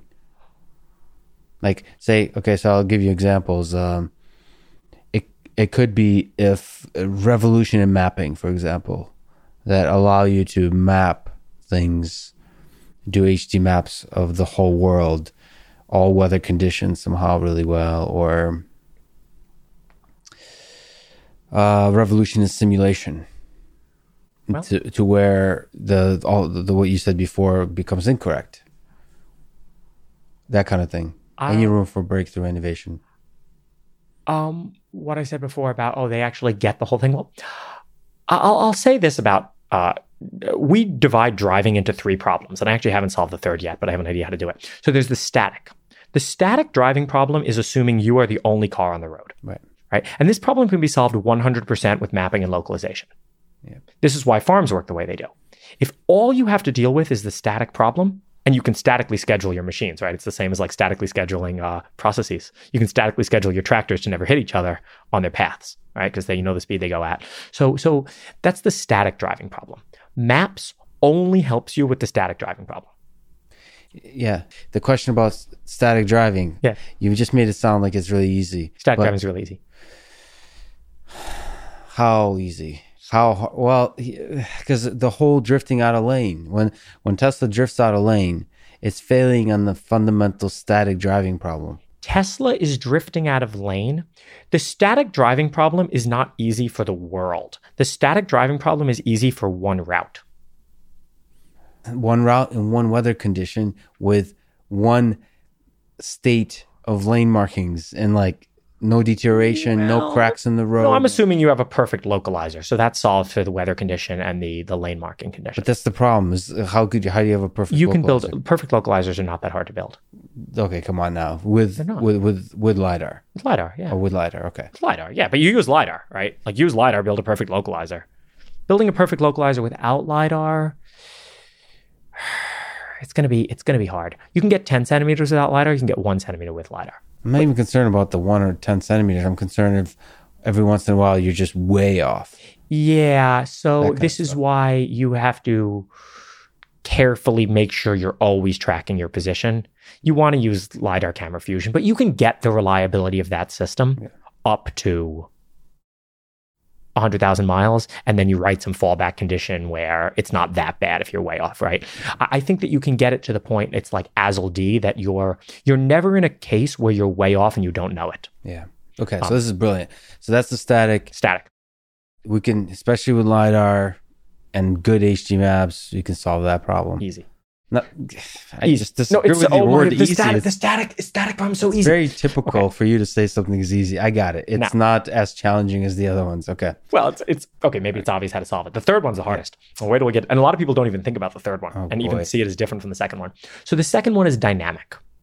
The second one is like, say, there's a an obvious example is like a car stopped at a red light, right? You can't have that car in your map Yeah. because you don't know whether that car is going to be there or not.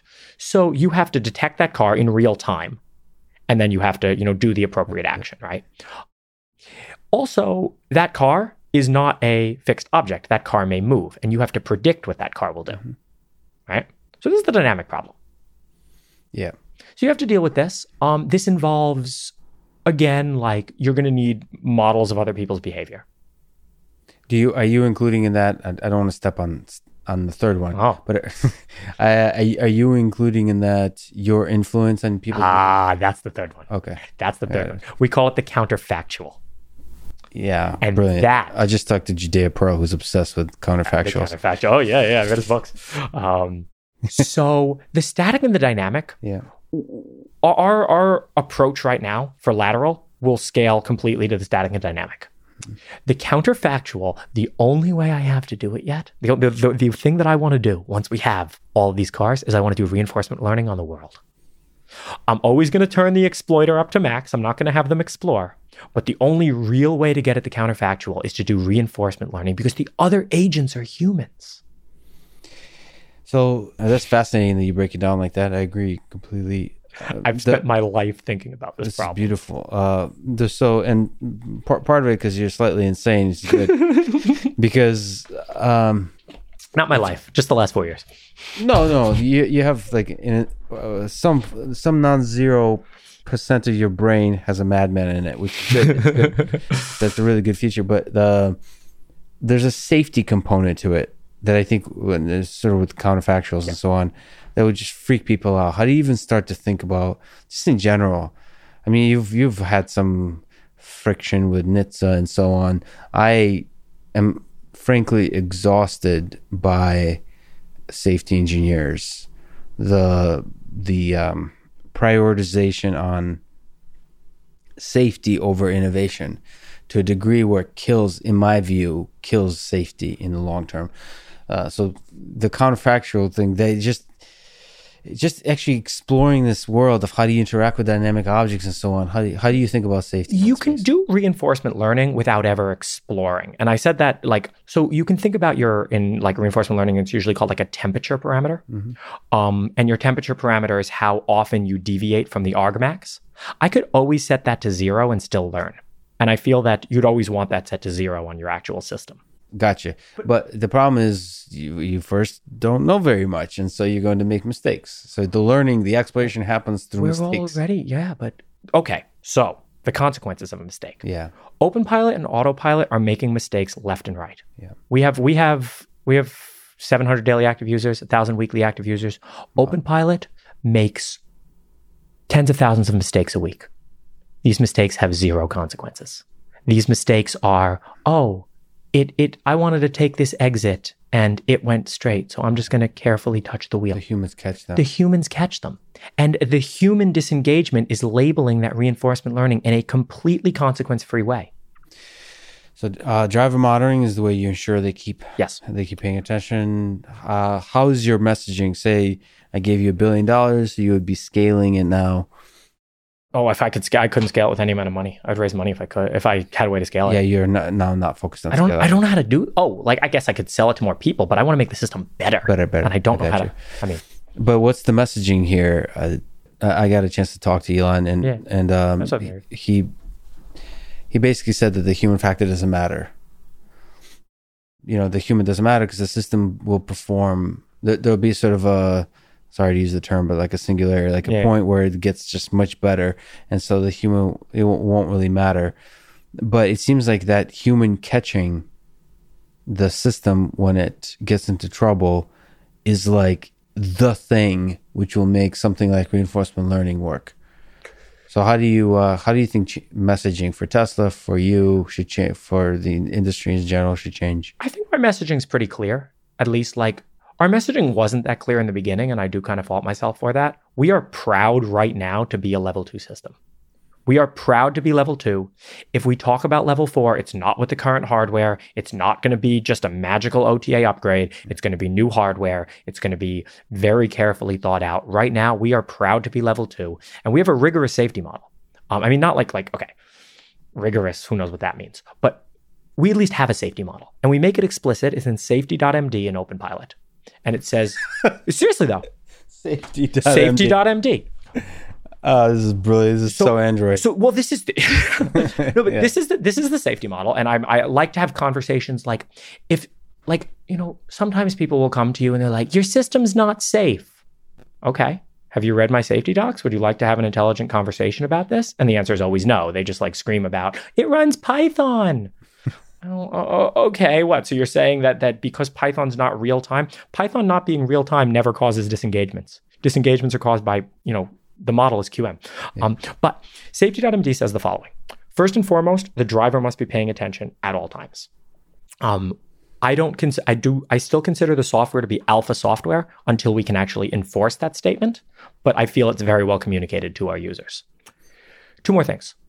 One is the user must be able to easily take control of the vehicle at all times. So if you step on the gas or brake with OpenPilot, it gives full manual control back to the user or press the cancel button. Step two, the car will never react so quickly. We define so quickly to be about one second, um, that you can't react in time. And we do this by enforcing torque limits, braking limits, and acceleration limits. So we have um, like our torque limit's way lower than Tesla's. This is another potential. If I could tweak autopilot, I would lower their torque limit and I would add driver monitoring. Um, because autopilot can jerk the wheel hard. yeah. OpenPilot can't. It's it's we we we limit um and all this code is open source, readable, and I believe now it's all MISRA C compliant. too. What's that mean? Um, MISRA is like the automotive uh, coding standard. Um, At first, I you know, I've come to respect. I've been reading like the standards, Standards? lately, and I've come to respect them. They're actually written by very smart people. Yeah, they're brilliant people actually. Yeah. They have a lot of experience. They're sometimes a little too cautious, but uh, in this case, it um, pays off. MISRA is written by like computer scientists, and you Oh, can tell by the language they use. You can tell by the language they use. They, they talk about like whether certain uh, conditions in MISRA are decidable or undecidable. and I, I, I, you mean like the halting problem? And yes, Yeah. Wow. All right, you've you've earned my respect. I will read carefully what you have to say, and we want to make our code compliant with that. All right, so you're proud level two. Beautiful. So you were the founder and I think CEO of Comma AI. Then you were the head of research. Mm-hmm. What the heck are you now? What's your connection to Comma AI? I'm the president, but I'm one of those like unelected uh, unelected presidents of like like a small dictatorship country, not one of those like elected presidents. Oh, so you're like Putin when he was like the yeah, I got you. so there's uh what's the governance structure? What's the what's the future of Comma AI finan I mean um yeah, as a business. Do do you want are you just focused on getting things right now?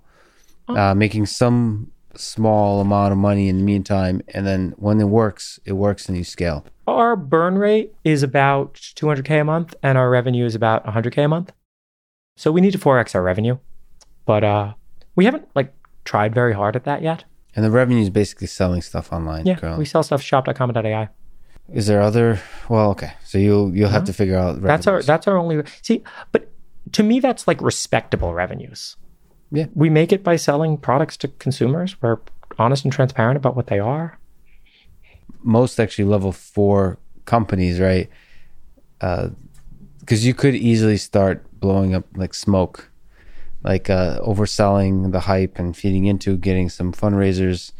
Oh, you're the guy. You're a genius because you hacked the iPhone. Oh, I, I hate that. I hate that. Yeah, I, what? I can trade my social capital for more money. Ugh. Yeah. I, did it once. I almost reg- I regret it doing it the first time.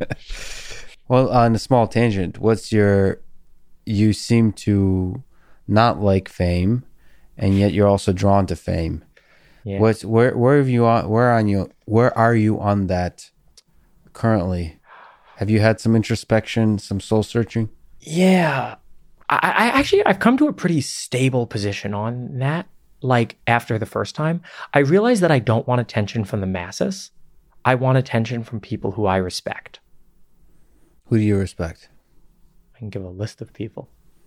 So, Um, are these like Elon Musk type characters? Yeah. Or actually, you know what? I'll make it more broad than that. I won't make it about a person. I respect skill.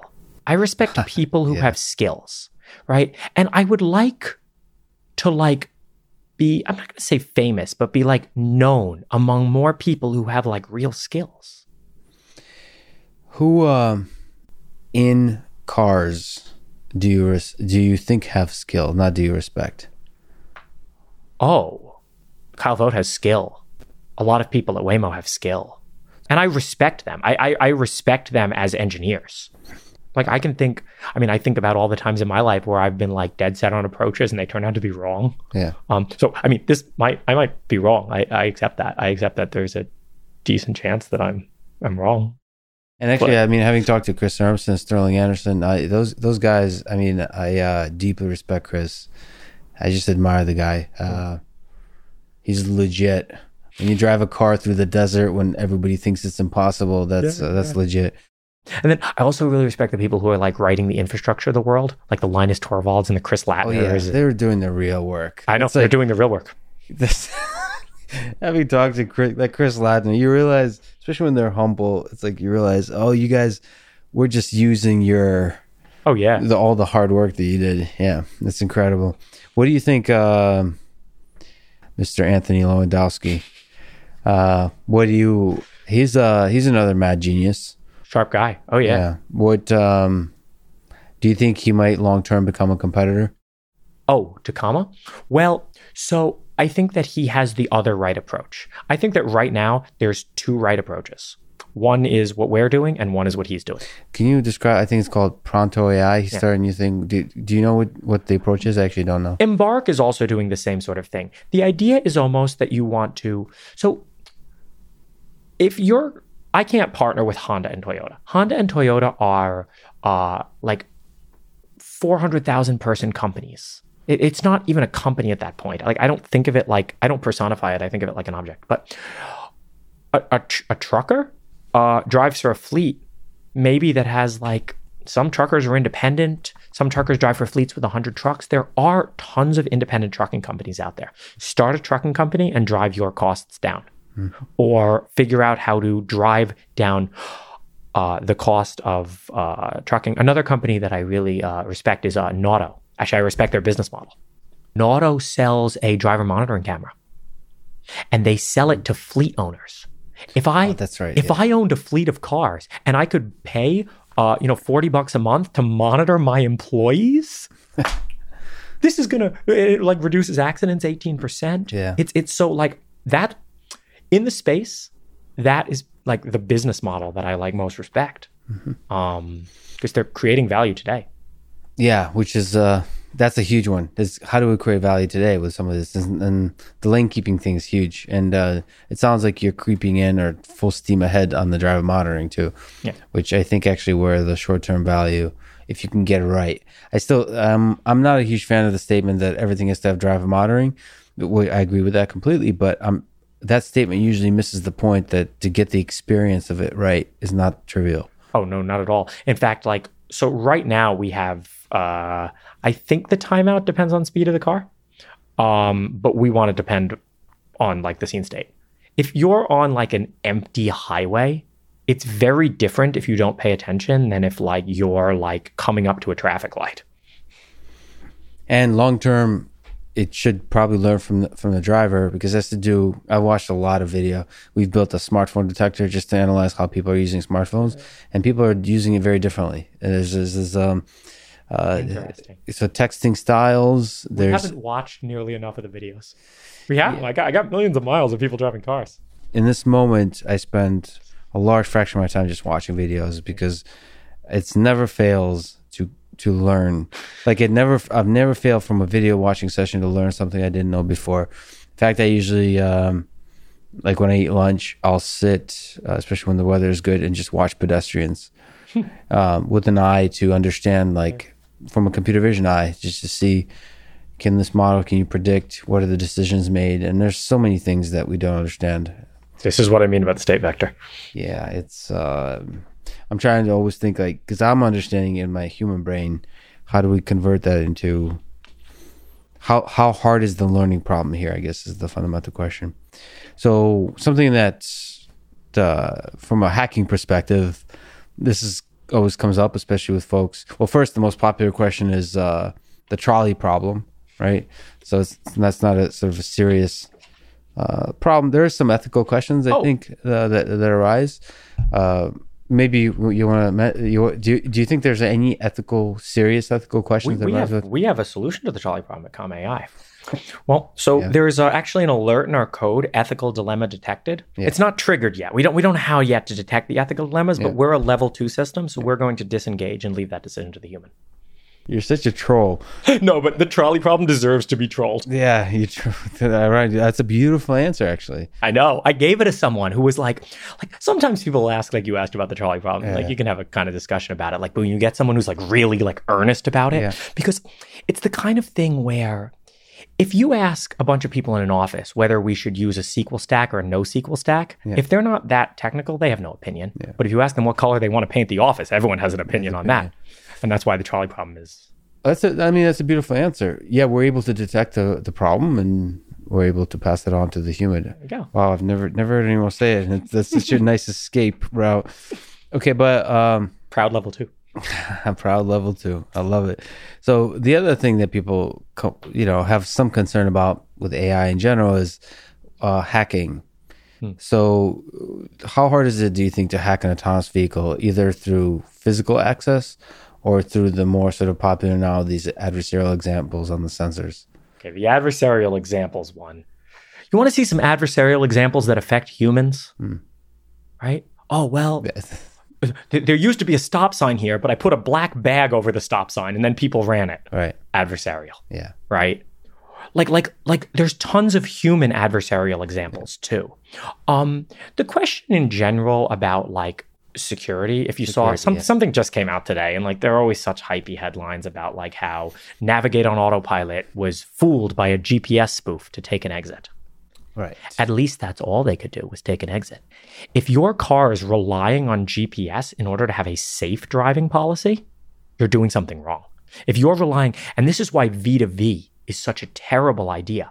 V2V now relies on both parties getting communication right. This is not even so I think of uh secu- safety uh security is like a special case of safety, right? Safety is like we put a little, you know, piece of caution tape around the hole so that people won't walk into it by accident. Security is like put a 10 foot fence around the, the hole so you actually physically cannot climb into it with barbed wire on the top and stuff, right? So, like, if you're designing systems that are like unreliable, mm-hmm. they're definitely not secure. Your car should always do something safe using its local sensors. Right. And then the local sensor should be hardwired. And then could somebody hack into your CAN bus and turn your steering wheel and your brakes? Yes, but they could do it before Comma AI too. So let's think out of the box on some things. So, do you think uh, teleoperation has a role in any of this? So, remotely stepping in and uh, controlling the cars. no, I think that if safety, if, if, if the safety operation by design requires a constant link to the cars, I think it doesn't work. So that's the same argument you're using for V2I, uh, V2V. Well, there's a lot of non-safety critical stuff you can do with V2I. I like V2I. I like V2I way more than V2V. Um, because V2I is is already like I already have internet in the car. right? There's a lot of great stuff you can do with V2I. Um, like for example, you can well, I already have Vita. Waze is V2I, right? Right. Waze can route me around traffic jams. That's a great example of V2I. Right? And then okay, the car automatically talks to that same service. Like So it's works. improving the experience, but it's not a fundamental fall fallback for safety. No, if any of your if any of your uh, if any of your things that require wireless communication are more than QM, like have an ASIL rating, you shouldn't. be. You previously said that life is work. Yeah. And that you don't do anything to relax. So, how do you think about hard work? Uh, what, is it? What do you think it takes to accomplish great things? You know, there's a lot of people saying that there needs to be some balance. You know, you need to, in order to accomplish great things, you need to take some time off. You need to reflect and so on.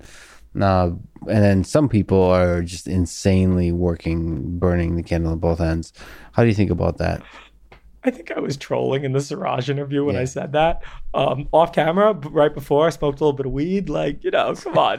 This is a joke, right? Like, I do nothing to relax. Look where I am. I'm at a party, right? Yeah, yeah.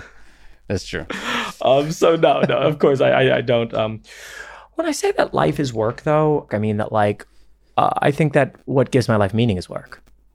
I don't mean that every minute of the day you should be working. I actually think this is not the best way to maximize results. I think that if you're working 12 hours a day, you should be working smarter and not harder. Well, uh, so it gives work gives you meaning. For some people, uh, other source of meaning is personal relationships, Yeah. uh, like family and so on.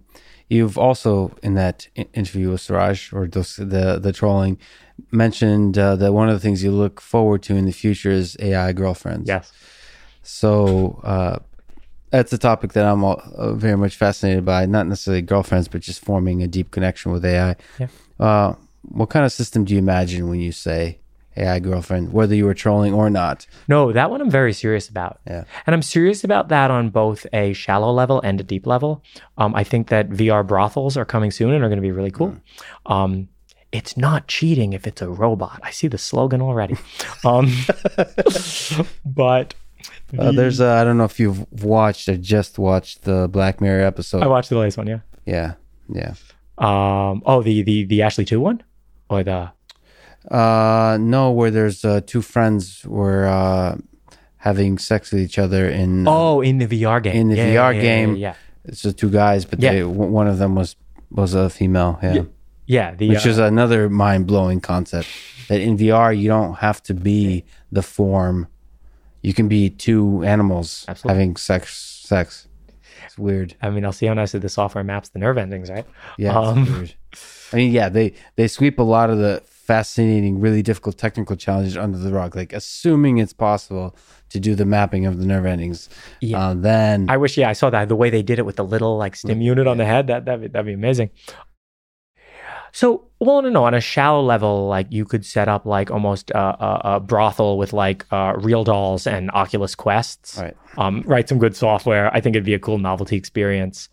Uh, but no, on a deeper like emotional level, I mean, yeah, I would really like to to to, to fall in love with with with a machine. Do you see yourself having a, a long term relationship Yeah. of the kind monogamous relationship that we have now uh, with a robot, with a AI system, even not even just a robot?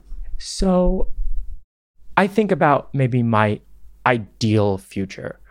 When I was 15, I read uh, Eliezer Yudkowsky's early writings on the singularity and like that AI is going to surpass human intelligence uh, massively. Um, he made some Moore's Law based predictions that I mostly agree with. And then I really struggled for the next couple years of my life. Like, why should I even bother to learn anything? It's all going to be meaningless when the machines show up. Right. Um, maybe maybe when I was uh, that young, I was still a little bit more pure and really like clung to that. And then I'm like, well, the machines ain't here yet, you know. And I, I seem to be pretty good at this stuff. Let's uh, let's try my best, you know. Like, what's the worst that happens? But the best possible future I see is me sort of merging with the machine. And the way that I personify this is in a long-term monogamous relationship with a machine. Oh, you don't think there's room for another human in your life if you really truly merge with another machine? I mean, I see merging. I see like the best interface to my brain is like the same relationship interface mm. to merge with an AI, right? What does that merging feel like? I've seen Yeah. I've seen couples who've been together for a long time and like I almost think of them as one person. Like couples who spend all their time together and That's fascinating. You're actually putting what does that merging actually looks like? It's not just a nice channel. Like a lot of people imagine it's just an efficient link, search link to Wikipedia or something. I don't believe in that. but it's more. You're saying that there's the same kind of the same kind of relationship you have with another human. That's a deep relationship. Is the, that's what merging looks like. That's that's pretty. uh I don't believe that link is possible. Um, I think that that link, so you're like, oh, I'm going to download Wikipedia right to my brain. Yeah. My reading speed is not limited by my eyes. Yeah. My reading speed is limited by my inner processing loop. Yeah. And to like bootstrap that sounds kind of unclear how to do it and horrifying. But if I am with somebody, and I'll use a somebody Yeah. who is making a super sophisticated model of me and then running simulations on that model. I'm not going to get into the question whether the simulations are conscious or not. Yeah. I don't really want to know what it's doing. Um, but using those simulations to play out hypothetical futures for me, deciding what things to say to me to guide me along a path. And that's how, that's how I envision it. So on that path to AI of superhuman level intelligence, you've mentioned that you believe in the singularity. That singularity is coming. Yeah. Again, could be trolling, could be not, could be part. I don't know. All what- trolling has truth in it. I don't know what that means anymore. What is the singularity? So, yeah, so that's that's really the question. How how many years do you think before the singularity? What form do you think it will take? Does that mean fundamental shifts in capabilities of AI? Does it mean some other kind of uh, ideas? I'm uh maybe this is just my roots, but so I can buy a human being's worth of compute for like a million bucks today. Uh, it's about one TPU pod v3. I want like I think they claim 100 petaflops. That's being generous. I think humans are actually more like 20, so that's like five humans. That's pretty good. Google needs to sell their TPUs. Um, but no, I could buy I could buy I could buy GPUs. I could buy a, a stack of like uh I'd buy 1080 Ti's. Uh, build data center full of them, and uh, for a million bucks I can get a human worth of uh, compute. But when you look at the total number of flops in the world, when you look at human flops, which goes up very, very slowly with the population, and machine flops, which goes up exponentially, but it's still nowhere near. I think that's the key thing to talk about when the singularity happened. When most flops in the world are silicon and not biological, that's kind of the crossing point. Like they're now the dominant species on the planet. And uh, just looking at how technology is progressing, when do you think that could possibly happen? You think it would happen in your lifetime? Oh yeah, definitely in my lifetime.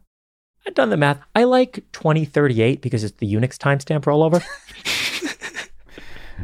Yeah, beautifully put. Uh, so you've uh, you've said that the meaning of life is to win. If you look five years into the future, what does winning look like? so I, there, there's a lot of I, I can go into like technical depth to what I mean by that to win. Um, it may not mean I was criticized for that in the comments. Like, doesn't this guy want to like save the penguins in Antarctica or like? Look, Yeah. man, you, you know, listen to what I'm saying. I'm not talking about like I have a yacht or something. Yeah. I am an agent. I am put into this world. And I don't really know what my purpose is. But if you're a reinforcement, if you're if you're an intelligent agent and you're put into a world, what is the ideal thing to do?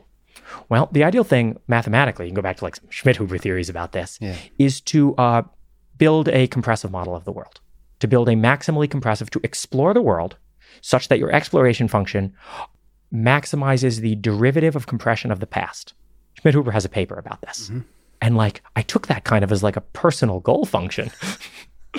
um, so when I mean to win, I mean like, maybe, maybe this is religious, but like, I think that in the future, I might be given a real purpose, or I may decide this purpose myself.